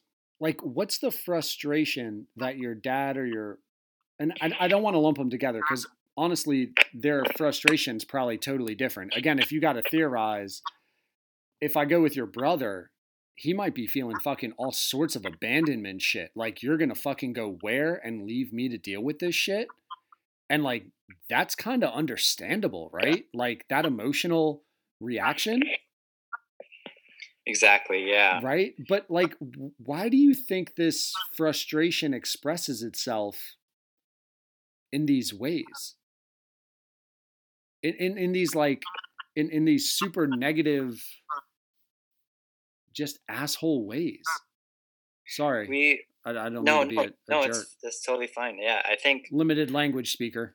I think there's so much that we don't that we don't uh, know how to handle, and you think I like to think about like Maslow's hierarchy of needs. You know, uh, you know, do you know anything about about Oh, this? Like, I'm all on some- board. I'm all on board with the pyramid. Although I think I only know two levels of it. I know self realization is the last, and then your fucking survival is the base. But Yeah, in between, so I get I get lost. yeah, so I'll, I'll take you through it. Um, so the base of the the base of this pyramid is food, water, and Shelter, right? shel- right. And the second level is safety and security. Okay. And the third level is relationships and the fourth level Ah. is self-actualization Okay. So yeah, I just wow. What does that say about me that I fucked up on relationships? But anyway, keep going. like if that was a Rorschach test, I'd be like, "Oh my god, Freud wants to talk to you about your mother," and you're like, "No." no there's these are just fucking no, no, dude, I'm with you. I was just poking shit at my fucking whack ass brain, not remembering. like relationships matter. Like we're fucking humans. That's why solitary confinement fucks with prisoners, right? Like we're a relational being. We need. That's why this coronavirus, like quarantine, is fucking with so many people. Don't tell me I can't fucking hang out, right? Like I need relationships. exactly But sorry, man, I mean to sidetrack you. Go ahead. no no worries I, I i get it there's a yeah so with um so with that like that idea of maslow's hierarchy of needs i i really like just staying within the first two bases just up to safety and security. that's how i was in nepal was like i was just worrying about food and water every day Right? I wasn't thinking about relationships or self actualization. But when you when you go into the first world and like the the middle class family where that's all taken care of, so you're now you're thinking about relationships and self actualization. We get into this gray area where we're not thinking about our most primal instincts anymore. We're not thinking about the things that are like Yeah. our body's telling us Yeah. now we have to think about the things that are like our mind and our spirit and our woo woo our woo woo feelings are telling us like what is like where is my heart being pulled Right? like what is my heart saying like what what are my dreams and aspirations and those are things that don't exist on maslow's hierarchy of the first the first two levels Yeah. and so and so we get so i think we get so confused when we get to those higher levels it's because it's so it's it's so theoretical and it's so unpalpable that we can't that we can't uh solidify and and think concretely about it it has it's just a feeling or it's just like a passion or it keeps you up at night you So- know and Are you thinking it almost takes like a generation to bridge to that next to the top of the pyramid? Where like the father and I'm not saying this is um, exclusive to your relationship. I'm just trying to like generalize it. So the father has to establish the security, safety, the primitive needs. But then because the father has so been in on establishing those needs, they haven't had the time to figure out the self actualization and relational aspects of life. Therefore, since you, offspring, now don't have to worry about the bottom two, mhm. go ahead and fucking explore those top two and figure that shit out. But I can't cross that bridge, man, because I'm stuck in this more primitive mode. Right. Yeah. I I um I think that can be called like the cycle. You know, that Right. cycle of the cycle of violence or something like that. But Yeah. you you get stuck in those levels, man, and you can't you can't get to you can't get to that that part of yourself that's like getting away from all of that malicious intent or So, wh- whatever that is because it's so it's so fucking abstract. but why are you thinking your your people are I shouldn't say your people, that sounded racist as shit. Jesus, I swear I'm not a racist. I have two black friends. I have two black friends, one of which is one of which is Asian. Well, he's got and, a third now, and he's a Jew. The other one's a Jew, so I'm perfectly fine. Um, But no, like, so I feel like most people want to be uh-huh. similar to you and I. Maybe I'm gullible. Uh-huh. Like, you just want to fucking talk, man. You want to be decent to people. You want people to like you. You want to help people laugh and have a good time. You want to have relationships. Right. Why? I, and again, with my daughter, like, I challenge her when I'm like, dude, do you want to be fat, stupid, lazy? But I would never say you are unless I was like, you're about to fucking die unless you get some like real shit. But I'm not like coming at her basic needs. Do you know what I'm saying? I'm trying to elevate her level. So th- I guess that's why I'm so curious, man, as to what is the animosity like or why? Have you I, you have to have thought about this shit, man. You're a fucking thinker. Like Yeah, the I- root of the I animosity. yeah that that big why the animosity i think comes from you know like my dad was abused as a kid and Oh, my dad shit. had and i i don't want to like just say it's just a cycle of violence but i think the animosity comes from just being insecure with who you are and not being able to find peace with yourself you're not peace with your emotions and you find like he was pissed off all the time and the way that he got his anger out was through screaming and hitting and punching and, and bitching and yelling right and if he could just find the calm and tranquility within himself then it wouldn't have happened. But he couldn't. He couldn't cope with his own emotions. He Mm. couldn't cope with his own feelings of whatever it is that he was feeling. So he had to do that. He had to project himself onto us uh, onto onto my myself and my my siblings and my mom. Did he have particular triggers? Like, was it work issues? Like, what's what's making my man so upset? You're living in fucking paradise. To be a little bit, to be a little bit of a northeastern asshole, where I'm like, why are you fucking sad in Hawaii? yeah yeah there's a so i've i've done the whole like psycho psychoanalysis on my dad and he actually died two years ago and um Holy I've been, like, shit!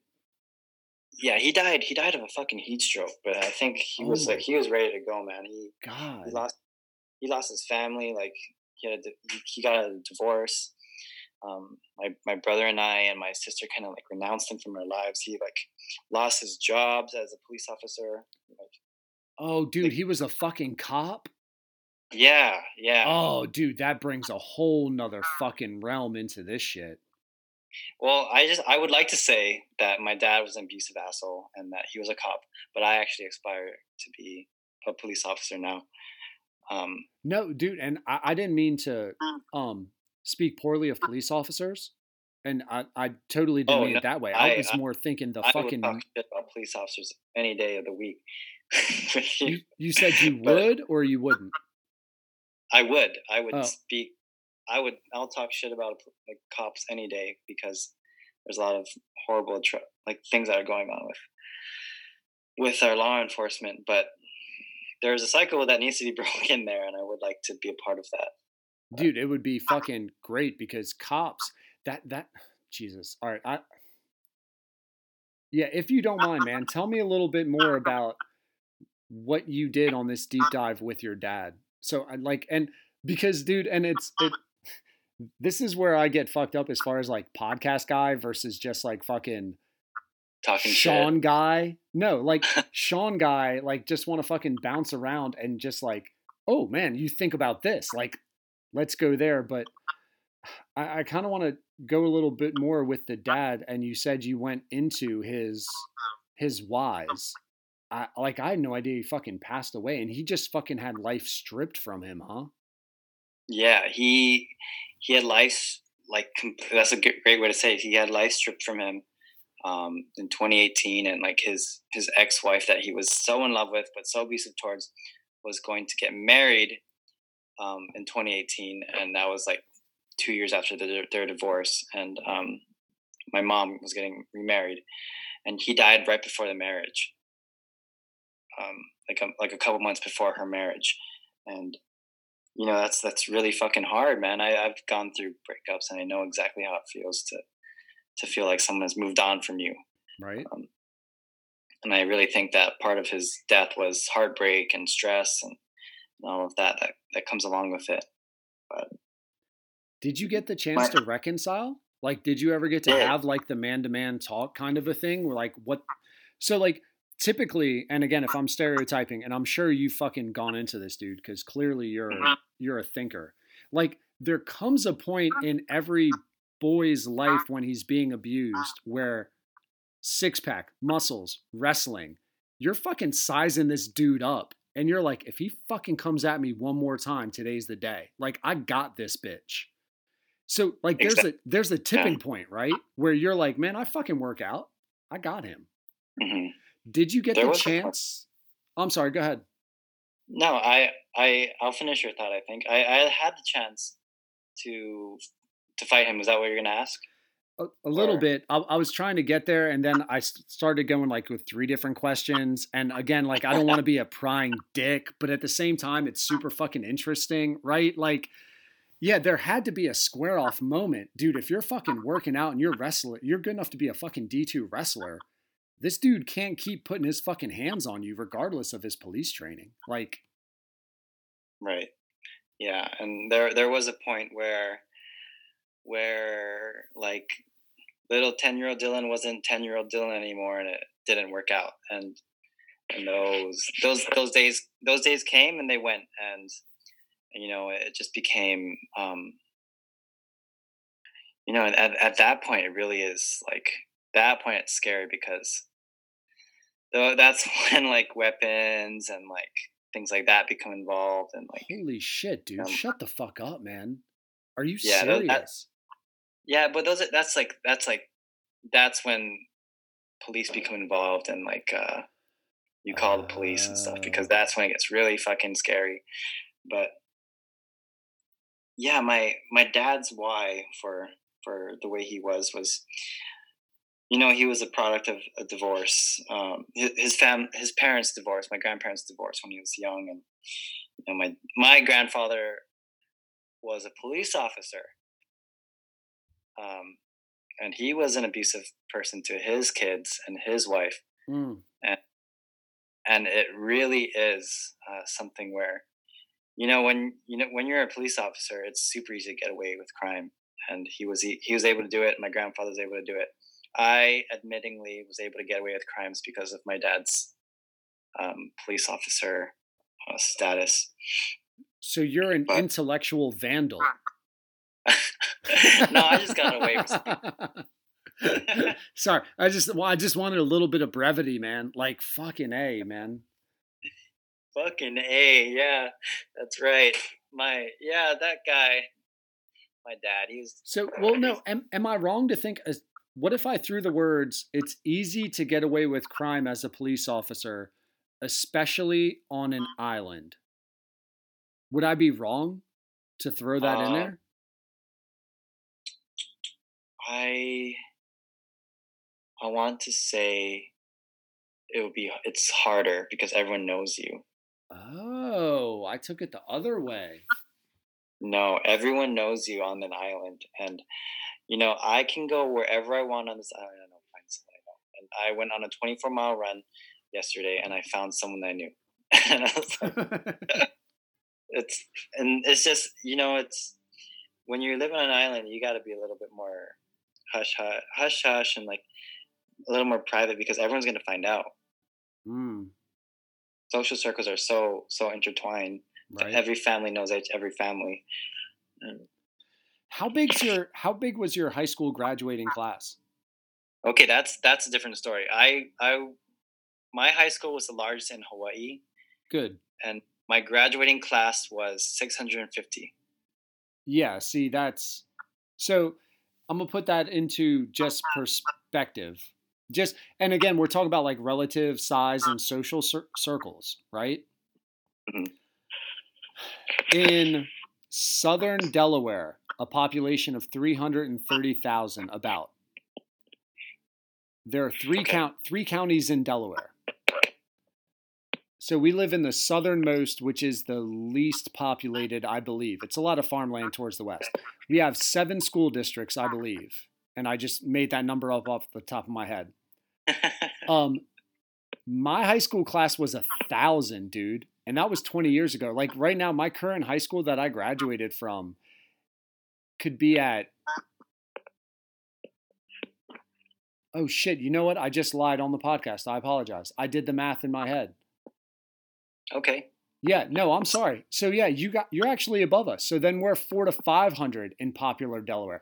Oh yeah, so then it's fucking similar. Jesus, dude, I'm sorry. Like I'm sipping a little bit of red wine. My numbers get away from me. I apologize. No, All right. Yeah. So basically, if anyone listens in Delaware or whatever, um, graduating with 650 is not a huge high school class, at least to us. I mean, four or 500 people's, you know everybody. Huh. You don't yeah, think? yeah. That's kind of how it was. Yeah, you just Yeah. kind of grow up, grow up with knowing like people's family or like your your classmates and your classmates' parents, and Yeah. It's easy to it's easy to get that way. So that's why I thought doing the police thing would be easier because if you're the cop, you just have kind of that authority, that um social equity to do what you would want. But you're saying that actually limits their power to get away with stuff or limits people's power to get away with stuff. I I want to say that from my experience with my dad, I, I can I can only speak anecdotally that yes, Yeah. that's how it works. Got you. Yeah, man, we're definitely not generalizing. Um, Mhm. just talking about you. I just, I, again, like we we've said this fucking thirty times at this point. We just, we're we're actually. It's funny, man. We're like twin flames. We're both motherfuckers that just love to think about shit and talk about it. Like, It's awesome. Yeah, I really appreciate conversations like these. dude, it is. It is fucking awesome. Um, what what was the first time you you you went back at your pops? Like, how old were you, dude? Like, when you said 10 year old Dylan isn't 10 year old Dylan anymore, what was the age when 10 year old Dylan wasn't 10 year old Dylan anymore? Man, that was when I was fucking 14 years old, I think. 14? Yeah, that was the first time I like defended myself against my dad. That was fucking crazy. Dude, how bad did that shit get? uh, my neighbors had to come pull him off, pull him, pull him off me because he was still bigger than me. My dad Yeah. was like six foot, 180 pounds, and I was I was wrestling in, as I was a 125 pound wrestler, and Holy shit. But you know, just at some point, and at when I was in high school, I'd only I only knew judo and wrestling, so I um I didn't know any striking striking yet, any like stand up martial arts yet. So he all he did was he grabbed me in a way is like I know exactly how to use your specific hold on me to my advantage, and I and I did, and it was like it was like a moment of like aha, like it was kind of funny, and I think he even laughed, but like but like in like a scary way, he was laughing at me because it was like, um, it was just really fuck. It was just fucked up, man. My my childhood was fucked up. But what got him going that night? That night, um, God, you know, my dad will like he'll like flip the shit if you just like leave a spoon in the sink. Oh, So- Jesus, dude. That kind of shit? No, he's like super OCD, super Oh, super military like, and like it, it was so easy for him. Any a trigger, he could be triggered by almost anything. And- Fuck. And you you walk on eggshells like that for a long time. You start to develop like these like. I I had I had PTSD for like four years because of Yeah, my dad. I bet. um, and just like living with those triggers are very very haunting for me and i um actually went to thailand to uh to get away from america to get away from all of my friends and family and just to address like my demons that i had my ptsd that i had with my dad um my post-traumatic stress disorder and i um and i did i like really like redefined myself like spent four five six months just working on who I was as a human being. And then after those six months in Thailand, I saw my dad. I finally saw him again. I hadn't seen him in like four years. And I saw him again as an adult. And we reconciled. And it was like the most healing thing that I've ever had for myself. And like, I felt I could feel like the gears in my brain turning, like like working again finally. and it was like the most amazing feeling I've ever had. And then he died the next month. Shut And it the was- fuck up, dude. What gets you guys together after four years? Uh, well, you know, Sean, I, I, I said this already, but I was fucking up my relationships with the people that I loved most, and with my, with my, uh, the girl that I wanted. I, w- I was really like wanted to marry this girl. I was 20, 21, 22. I was like, I want to marry this girl. I love her so much, and um, and then I, she told me like, you're emotionally abusive to me, and and I can't be with you, and that was really hard for me, and and I basically lost the love of my life, and and that was really hard. And it's like, you know, I just need to address this because if I don't, if I don't address this now, I'm going to continue this cycle with my children and with with my wife and stuff. And um, it was a really low point for me, man. And I um, dude the self-awareness at 21 and and i'm not and i'm I, I don't mean to interject but i just want to um support you and encourage you about this dude. Like you're fucking 21 right? That's what you just said. Mhm. yeah you should be going on fucking benders and trying to hook up with three chicks in one night. And you got the love of your life and you're having these deep sort of insights. I, I don't know if people understand at the age of 21 the balls it would fucking take to try to reconcile a relationship with an abusive father.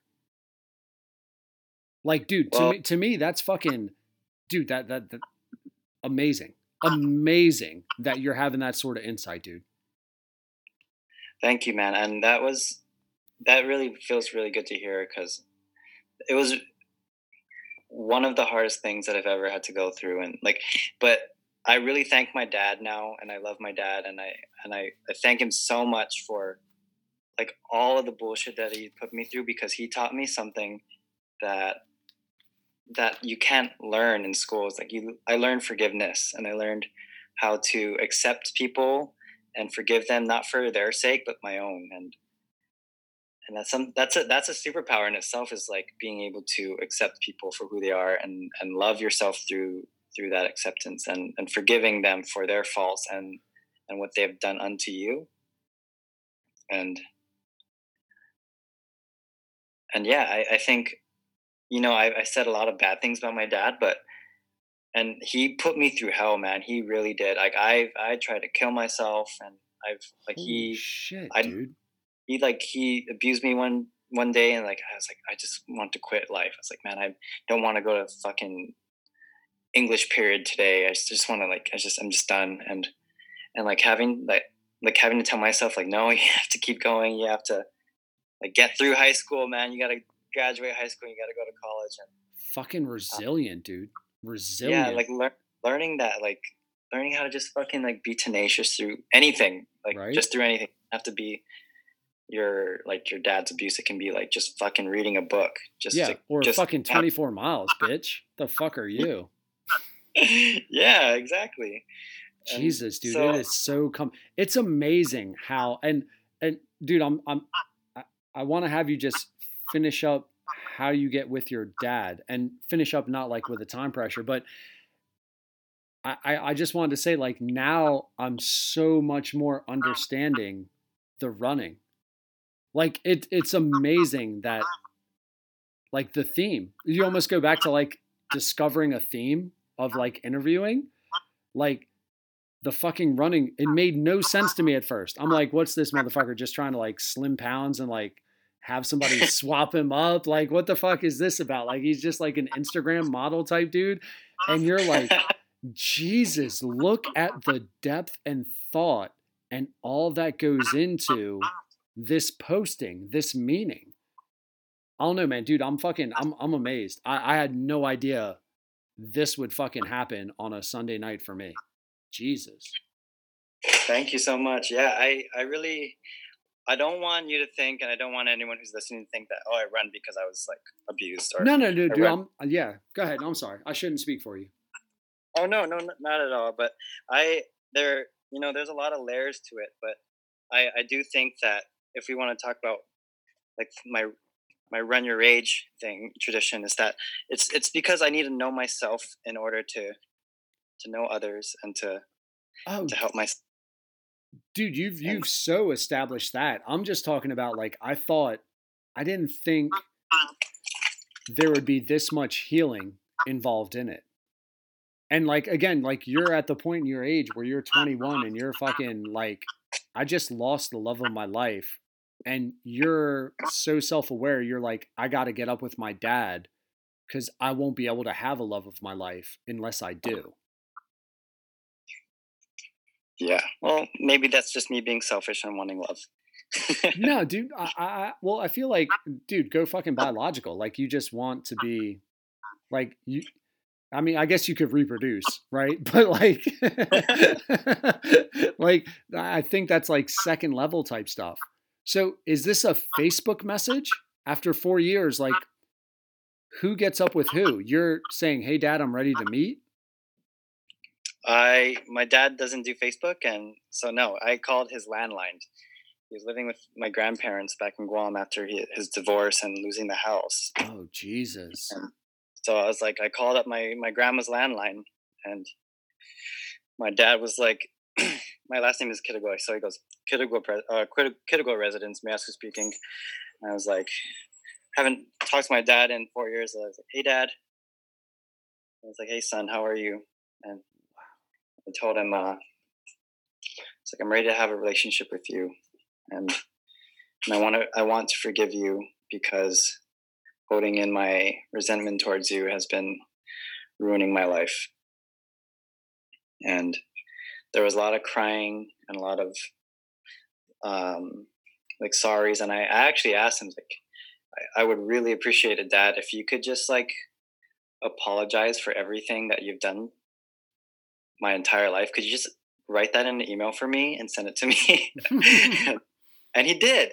He wrote me an email. I still have it to this day. He wrote me an email like saying, "I'm sorry for abusing you. I'm sorry for like all these bad things, and like I'm sorry for killing your dog, um, shit like that." You know, and like, and it was like, if I felt, I felt like this catharsis and it's like this, thera- this therapeutic feeling. And um, then he asked me, he was like, "Hey, um, can I come visit you in Thailand?" And and I told him, "Yes, you can." And um, then instead of visiting me in Thailand, he he flew me out to Guam to meet him from Thailand instead. And um, you know, then like I said, we spent a month together, or we spent two weeks together, like getting to know each other as adults, and like going out, um, getting beers, like going out to the like the night market of Guam, and going out to the beaches and stuff, and you know, just hanging out, hanging out, learning, learning more, more about like my roots, my paternal roots, and then I told him goodbye, and Can can he I? sent me off on. I'm sorry, uh, dude. I'm so fucking sorry that I have to interrupt you. Oh no, um again like i i find myself apologizing all the time i really like the non-video part because i feel it peeps, it puts people at ease but i hate the fucking interjective you can't read body language part man. Um yeah, two weeks hanging out with pops grabbing beers hanging out at the night market after four years. Like how much are you on guard and how much are you just fucking being you? Because you're one fucking hell of a questioner dude. Like like you're not I, I can i can't imagine the shit y'all would talk about after a couple of beers and you just fucking with your mind wanting to go down those rabbit holes dude, I did go down those rabbit holes. I and I actually emailed him before I went to see him. He's like, "Hey, Dad, I'm nervous about seeing you because of our past and whatever."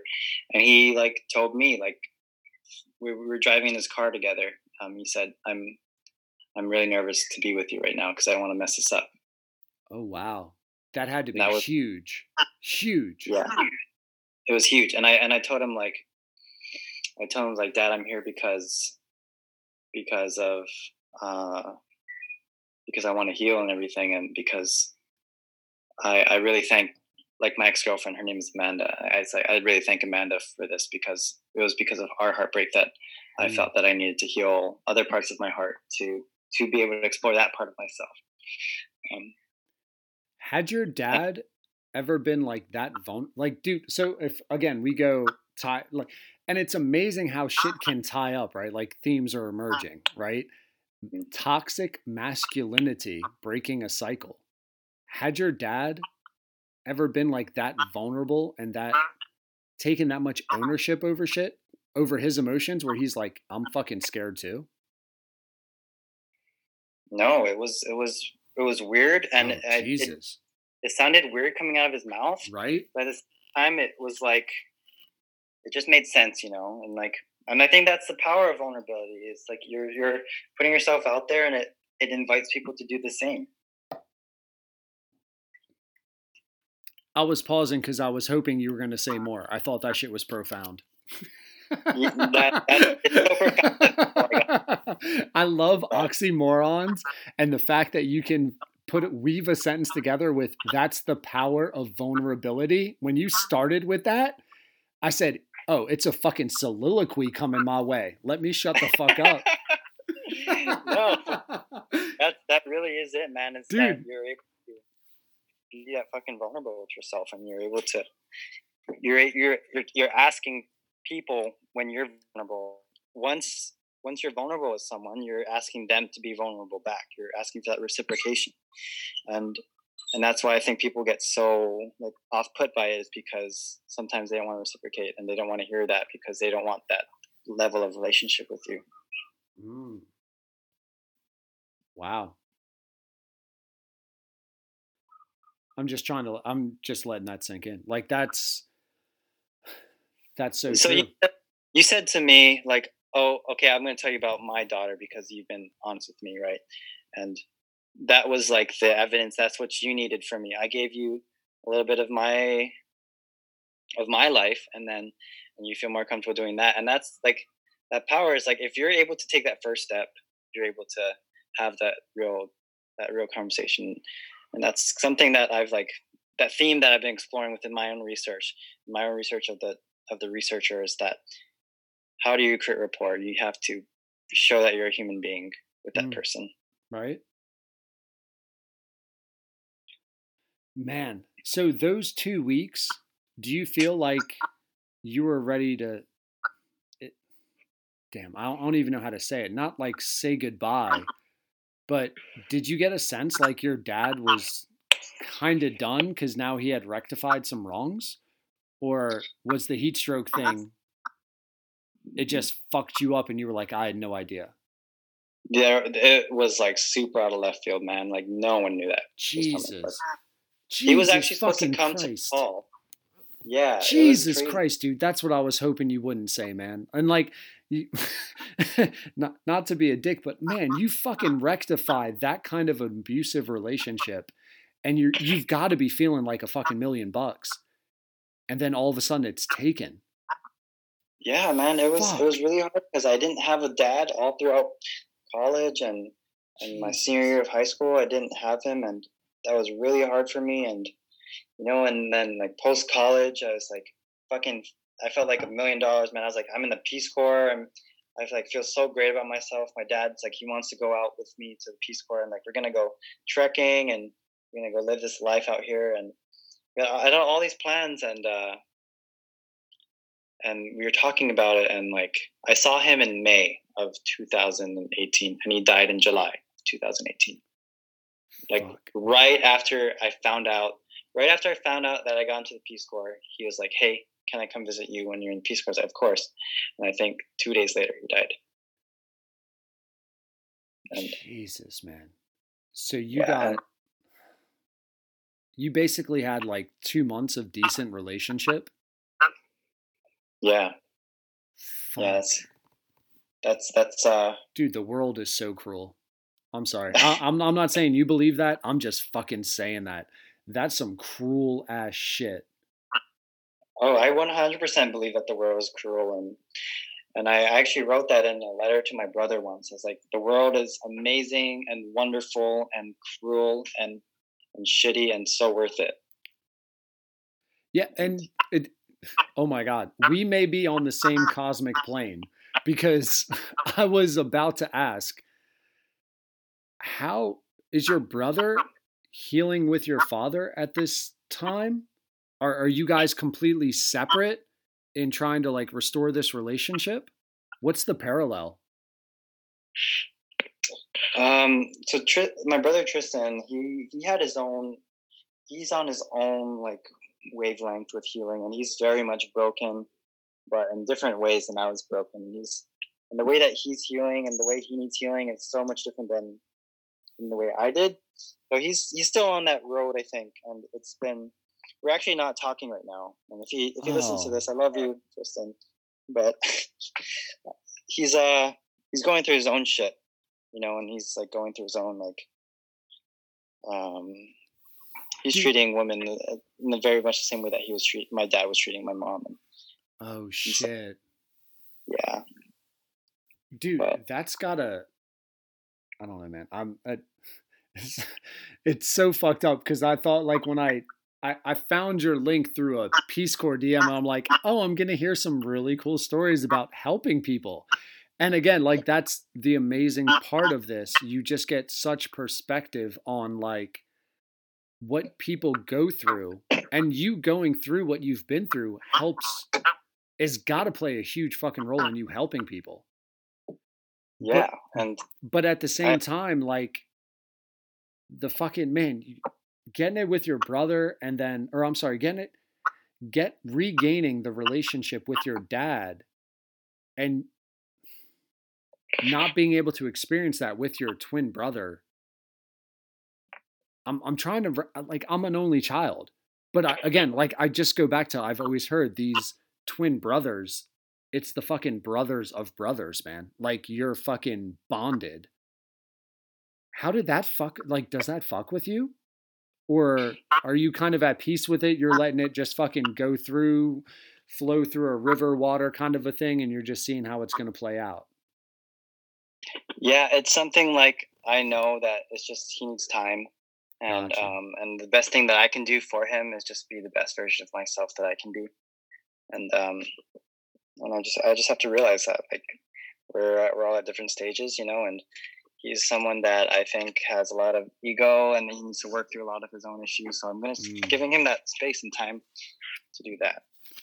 Got you yeah. you know there's like no go ahead. No, I was just gonna say there's uh there's like that that metaphor, you know, like muddy with muddy water, dirt settles to the bottom, right? And clear water, the clear water comes up, and all you need to do for that is time. Um, Mm. Just kind of giving giving everyone that time to to process. how hard is that for you dude like you guys had to be boys right or am, am i Yeah. misassuming something No, I I love Tristan to death, and you know we're we're he's fucking he's my boy, but you know with his own he's fighting himself right now, and I'm and I was getting caught in the crossfire of that. Um, So I just have to just let myself get out of the way as much as I want to be his bigger brother, his bigger twin brother, and like try to help him. And sometimes there's love and there's love in space, you know, and there's love in absence, um, intentional absence. right Um, I, I I truly believe that you need space to grow, and I can't stifle. I can't stifle him. So you came out a little quicker. What were you like four seconds above him, or what? Why? Do, why are you saying bigger brother? You got like, are you dick measuring contest kind of a thing, or you just fucking came out like half an ounce ahead? What the fuck? I, I, well, I was an hour. I'm an hour older, but Oh, um just but just like emo i feel like emotionally and, and mentally i was i was able to get my shit together quicker than he was and you can see that with like our our lifestyles and our career choices and like with our education and with with our skill sets is that they're very different and very vast and like if you put us together we can like address a huge population right. Yeah, it Because sounds it- like a fucking. If you guys are zagging, like that's one hell of a fucking tandem, right? It's basically yeah it, it is that yin and yang that, that you're talking about. Um, we we really are super super opposite. He's he's working as a as an apprentice to be a plumber right now. Oh, dude, those dude, fucking plumbers, electricians, HVAC people, Mhm. so misunder appreciated as far as the educational level that those fuckers have. I yeah, I hear that one hundred percent. Like Yeah, the the technical aspect of their jobs is so overlooked by fucking elitist college.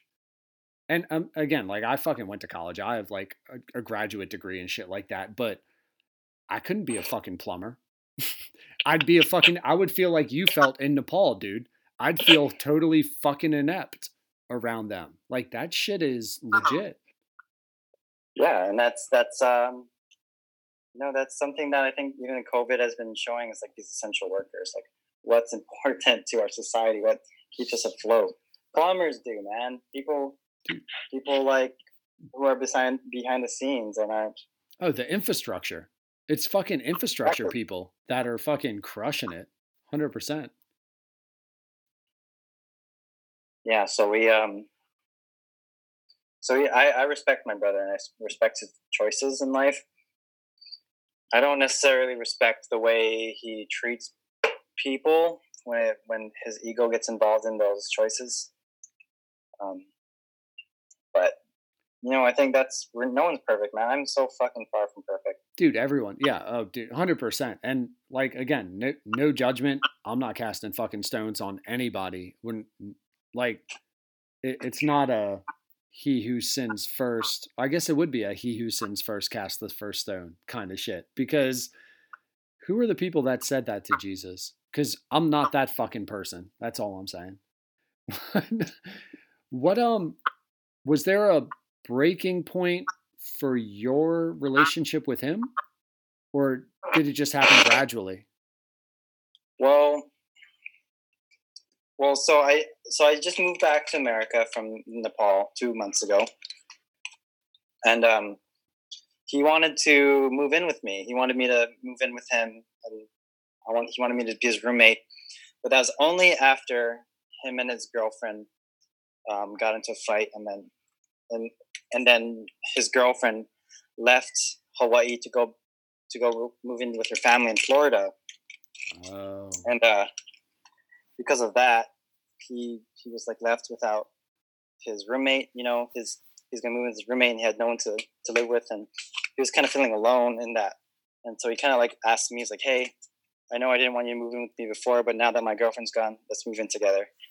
And I I told him I was like, um, you know, you kind of put me on the back burner, and you weren't treating me very well, and you thought he was just thinking like horrible things. He was thinking that I was trying to get with his girlfriend and stuff too. Just like oh. really insecure thoughts.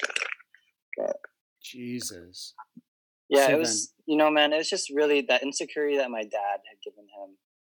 It still haunts him to this day. So he he just thought like really shitty things and dude people don't realize that that shit does get passed down man it really does it fucks with the next generation It does, man, and it, it really broke my heart to hear him say that. He was, he told me, uh, he said, "I can't, I couldn't like be in the same room with you and my girlfriend because I was scared that you were like wanting to sleep with her or some, something really weird like that." But, but that's that is really the effect of like an abuse, emotionally and physically abusive parent is that you you uh, have these insecure attachment to people. right you're just fucking skeptical hmm Right. And you don't you don't know what to trust. You can't trust your parents because one moment they're loving and nurturing and giving Mhm. you food, and then second the second moment they're you know beating you beating you up. So Yeah, I don't think enough people understand that about the relationship of the relationship between siblings who come from an abusive house. Like what you just said, the walking on eggshells, you're growing up not knowing what that fucking trigger is. So you're just growing up skeptical. And you can't trust because as soon as you do trust, you're abused. hmm Like it's, I don't know, man. Like uh, if if you don't study or listen it or experience and reflect on it, it's so hard to understand. I hear that. Right. Yeah, man, that sucks, dude.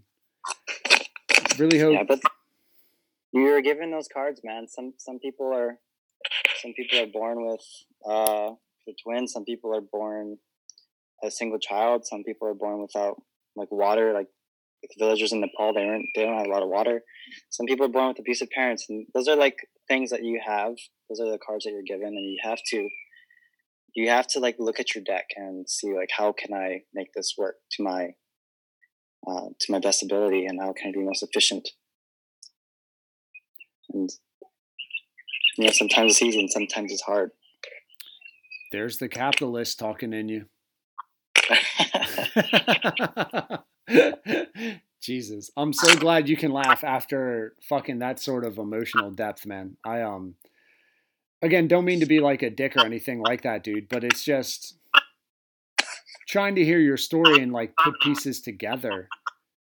Man, what fucking what choppy ass waters for someone who's so fucking thoughtful, man. Like it's amazing that again, like should we say it? Peace Corps. like who is fucking like that's Mother Teresa type shit. Peace Corps. right? Like you, you hear that shit, you're like, oh my God, you're and when I initial dude, we're fucking two plus hours in and we didn't even get to a Peace Corps. Well, I guess we got to one kind of Peace Corps story. But mm-hmm. like I Jesus Christ, dude, I'm floored. I'm fucking flo- I, I did not expect this thesis, Dylan, to be exposed in this manner.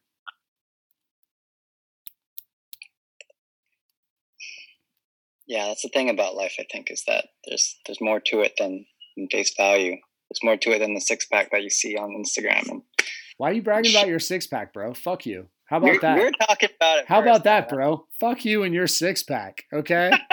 I And, went 24 miles for that. uh, Usually I don't have. wait, did you did you stop at the 24? Like do you take breaks or are you jogging the whole thr whole way through? I, I stopped to take a piss and I stopped to drink water. That's what you mean. what was your time for 24 miles? Man, I don't even want to talk about it. Come on, man. No, fuck you. You've talked about so much shit and you don't even want to give me the fucking Fitbit reading. What was your right. time? Don't be a Five hours and 10 minutes. That's not terrible, dude. It isn't, yeah, but it wasn't great. Um, oh, what was the expectation? Happiness is the function of expectations. So what was your expectation when you when you started jogging? What did you think? I, you know, I I was like, I just wanted to keep it under six, sub six hours. But Well, then why? Are So I did that. Why? Yeah, right. Why are you upset? um, well, because because like if a real runner were to hear me say like, oh, I, I did twenty four in five hours, and they're like, what the fuck? That's like anyone can do that. But it, you know, for in me, Hawaii, like, like I don't know, man. A lot of those fucking people, like those Africans that come over and set records, that shit is flat. That's all I'm gonna say. But keep going.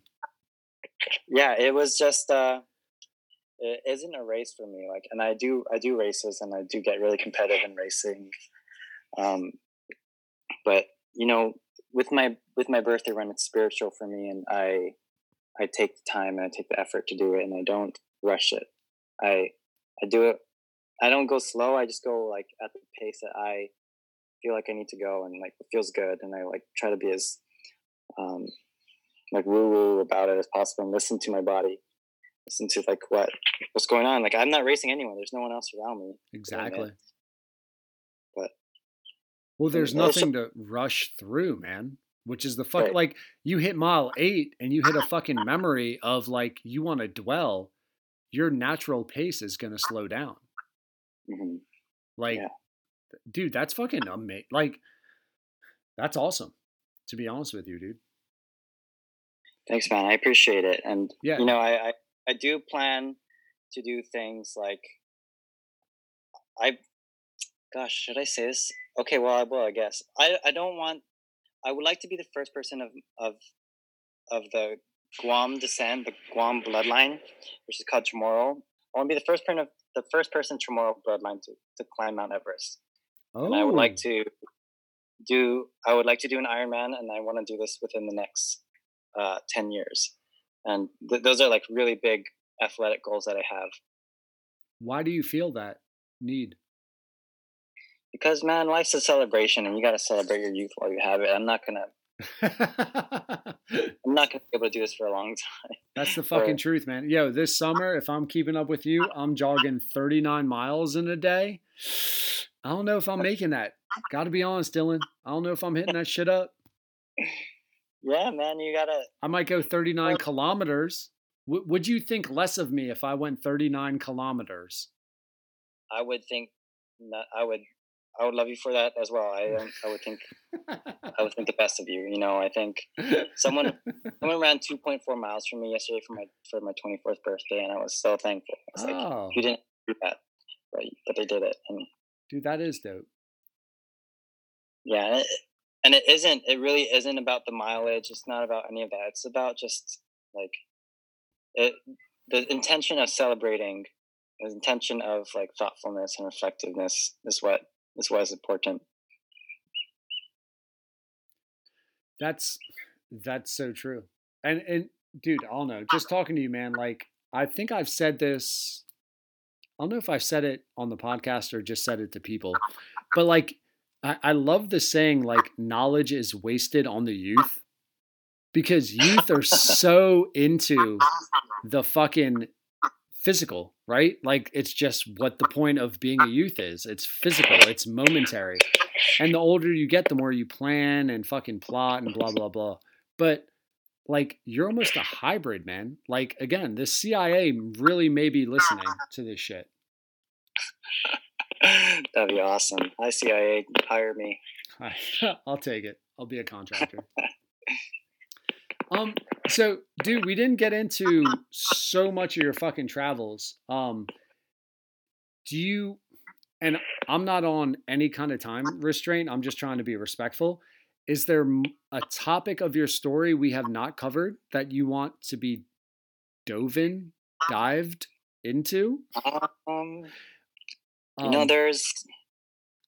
I don't think anyone's life can be summed up into two hours, but I think I Oh. feel pretty great about this conversation. I was not expecting to take it any in any of these directions. I was like, I was really like prepared to talk about like um, water insecurity and food insecurity of Nepal, or like even mm, even like sexuality and what that means to be a sexual being in Nepal, and like Mm. maybe Hinduism or something like that. But where where we went was like a very more like organic way of speaking, which is really cool.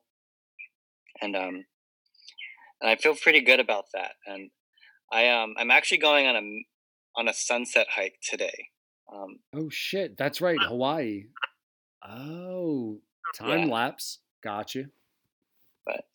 um, there you know there's a lot that can be said that um, that I, I could say but um, you know there's a lot of experts that could say it better too No, dude, what, uh, there's nothing better that you can say than what you said at the moment. And when you do say it better, it's because you got better, man. So, no, seriously, right? Like, I've, I've Right. always fucking not understood people that want to take a clip and then you fast for, like COVID, for instance. You want to fucking hold shit against people mm. who had knowledge in March and then they changed their mind in mm. May. And you're like, oh, ventilators are bad. And you're like, I'm sorry, we needed some fucking time to figure that out. Are you cool with that? Let me get some knowledge and let me fucking readjust my thought. That's actually braver, you know? yeah ad- admitting to um, your faults is like is a power that a lot of people don't have because a lot of Oh, people are i think poisoned by their ego Yeah. No, dude, 100%. And honestly, dude, let's get into that shit when I if I hit a lull and if I ever can fucking make this actually a decent podcast, love to have you back on, dude. There's a bunch it's amazing, dude. Honestly, the the fucking the people you meet who a 2 to 3 hour conversation is like tip of the iceberg type shit. And you just want to like fucking call them up again and be like, "Yo, man, it's been a month. Let's fucking go down that hole and see what the fuck's up." Um, yeah man I'd, I'd love to talk even even if it's candid and there's if it's not for the sake of a podcast i'd love to just shoot the shit with you and you sound like a really cool person to grab a beer with Oh, dude. Um, well, hundred percent. Um, dad bod, forty year old guy would absolutely love to hang out with fucking twenty four year old, right? Like, can't wait to be Will Ferrell in fucking Jesus. What was his movie when they moved back in? Old school. can't wait to be that guy. All right, man. So let me let you go on this, and I, I really think you're gonna fucking love this. Do you have like three or four minutes? I got you. Yeah. All right. So I try to end my podcast on this. And you have full liberty. Make it a good story. Okay. Got it. Let me get your best first for last. We've saved the best first for last. Sponsored by Abstinence. Waiting makes it worthwhile. Your best, my best first for last. 100%. I have no idea what that means. Oh, come on, man. Dylan, if anyone. Dude, okay, you- my best first. It, it's ambiguous for a reason. Like, Ambiguous. your best first, whatever you want to fucking say, your best first story for last on the podcast. Like, you know how you go best for last? Like, oh, dessert's the best for last. Got it. Yeah. Okay. Wherever you want to fucking go. And I don't want to like put topics in your head. Um, because I found that like manipulates people and then they like match up whatever I fucking say. Got it. I Yeah, totally love the randomness of just asking people what is their best first for last. Sure. I feel like it's wicked clever to be on. Like I feel like. I don't know, like I- toot your own horn type shit. I think yeah, it's a very like Rorschach's art ink block test type of question. Right? But I I, I, I I hope for the next person you ask that question to, you premise it by saying, I'm not gonna give you more information on this, but this is here what this is what I want you to extrapolate on. But so my best first for last. Yeah, just a dope ass story that you want to be like, dude, first time I did blank, here's fucking something cool that I thought. And you can, you know, narrate on it. Okay. Well, I'm gonna take this in a whole nother direction. I love it. But so in Hawaii, we uh we traditionally we uh when we meet someone for the first time, you press your foreheads together and your noses touch at the tip, and you close your eyes and you breathe in at the same time, and then you breathe out. And in that moment, you're sharing breath with each other, and we say "ha" for breath in Hawaiian. And what you're doing when you're doing this is you're sharing your ha, which is breath, but it also means you're sharing your spirit. So in the first time that you see someone, and every time after, you you press your forehead together and your nose, and you share with them your strength and your spirit and your knowledge that you've both accumulated, and it passes between the two people.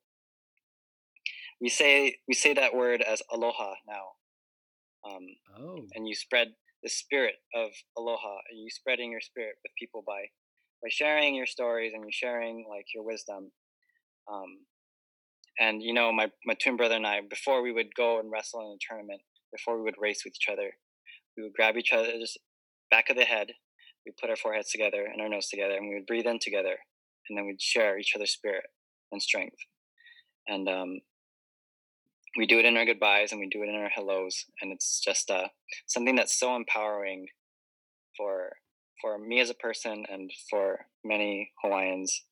Um, but that's the one thing that you do when when you first meet someone. You just fucking made me tear up, Dylan. What the fuck is wrong with you, man? Jesus. God damn it, Sean! God.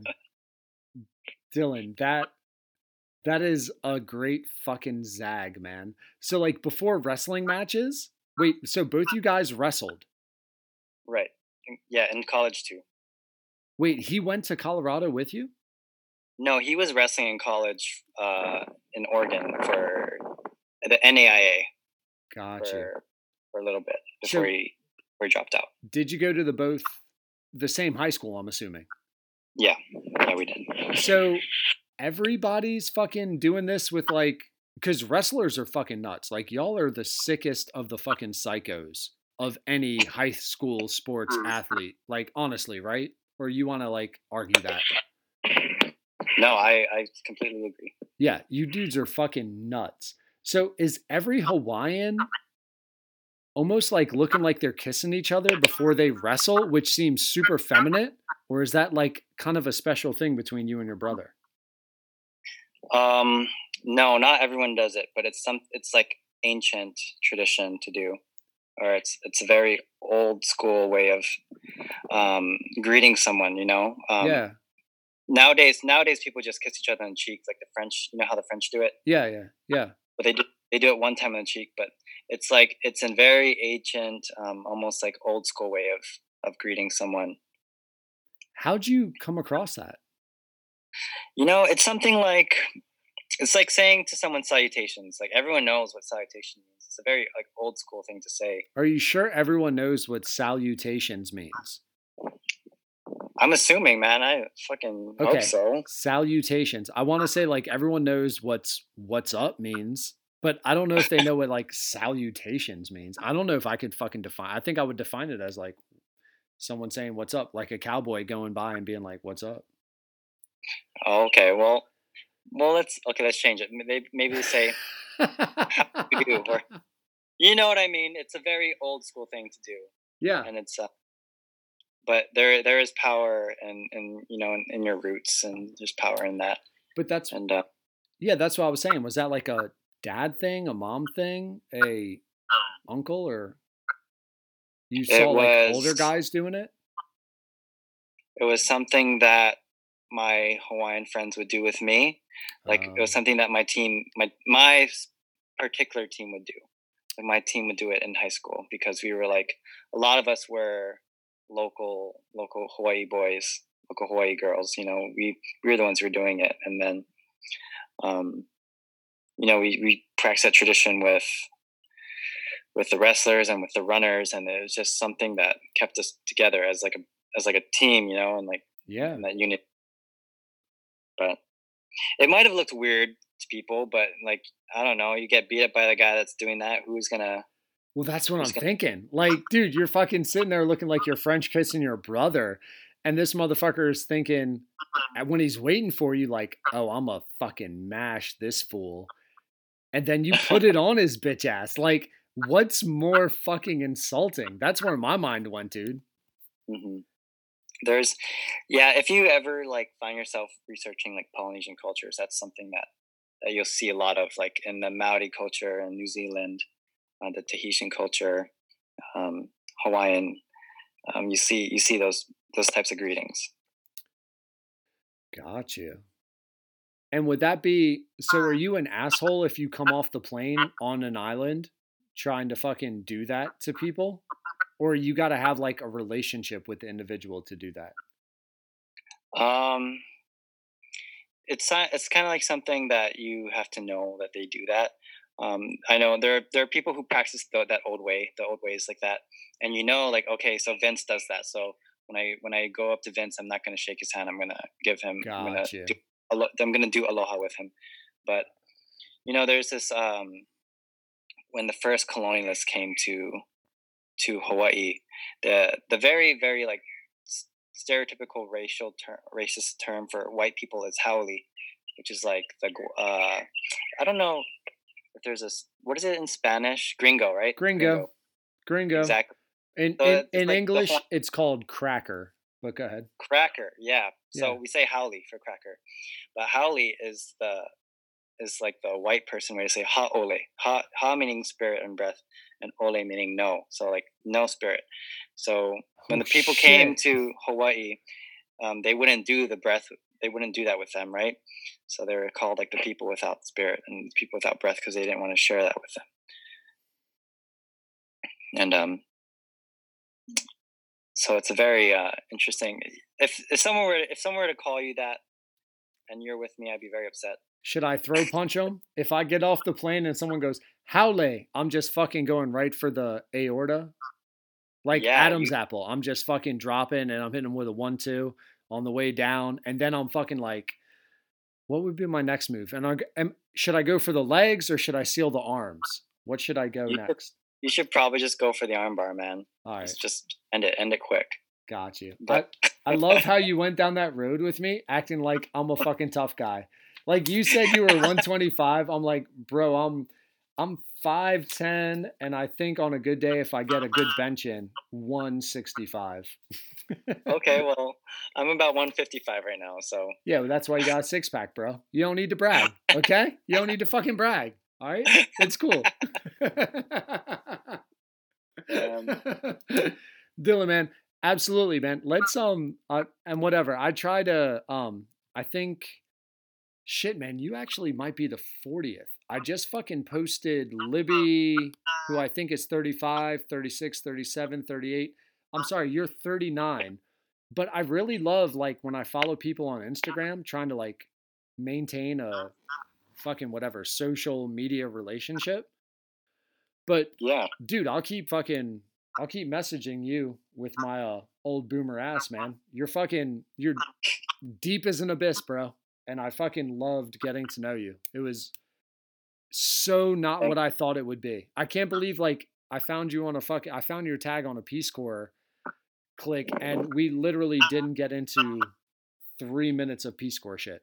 It was amazing. thank you so much. I appreciate it, bro. dude thank you for being so open and honest and um keep being you man you fucking kick ass like keep keep being you dude I, I love how you question and think about shit i think that's it's something that's inspiring about again as an older guy who's a teacher it's something that i really admire about um this generation that's coming up is that you motherfuckers are thoughtful like you think about shit and it's just awesome to have you be open to thoughts so I just wanted to encourage that in you. Don't know if that matters, but wanted to encourage it in you. I hear you. I hear you, and I will definitely keep thinking. I love it. All right, man. Enjoy that hike, dude. It was great getting to know you. All right, bro. Thank you. Aloha. Hey, have a good one. All right. Hey, Loa. Hi. Did I get that right? Aloha. No, no, no. I meant I was trying to fuck it up to like be the gringo that doesn't deserve it. You're a shithead, man. Have a good one. All right, man. Talk to you. Peace. On the subject I like most. Getting to know Huge. Dill Daddy, thank you to Dylan for being just so fucking open and honest about what he goes through mentally and what he's been through physically. Um, talking with folk like him, I don't know about you listeners, but just fucking gives me hope for the future, man. It's inspirational. Deep fucking thinkers. Um, speaking of deep thinkers, thanks to AndrePsyche.com for partnering with and supporting the podcast. Check out his website, AndrePsyche.com, for trippy, unique merch that you're not going to find anywhere else. And as an added bonus, and we're just throwing this in for free, you're going to feel great because you're supporting a local individual artist.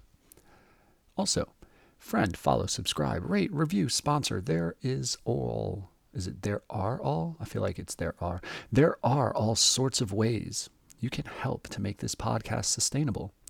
Twitter, Facebook, Instagram, Spotify, Apple Pods, Google, Stitcher, TuneIn, wherever you listen. Patreon, trying to drop some cash for us. You help the Getting to Know You pod with every click of support, and that is very much appreciated. Adios.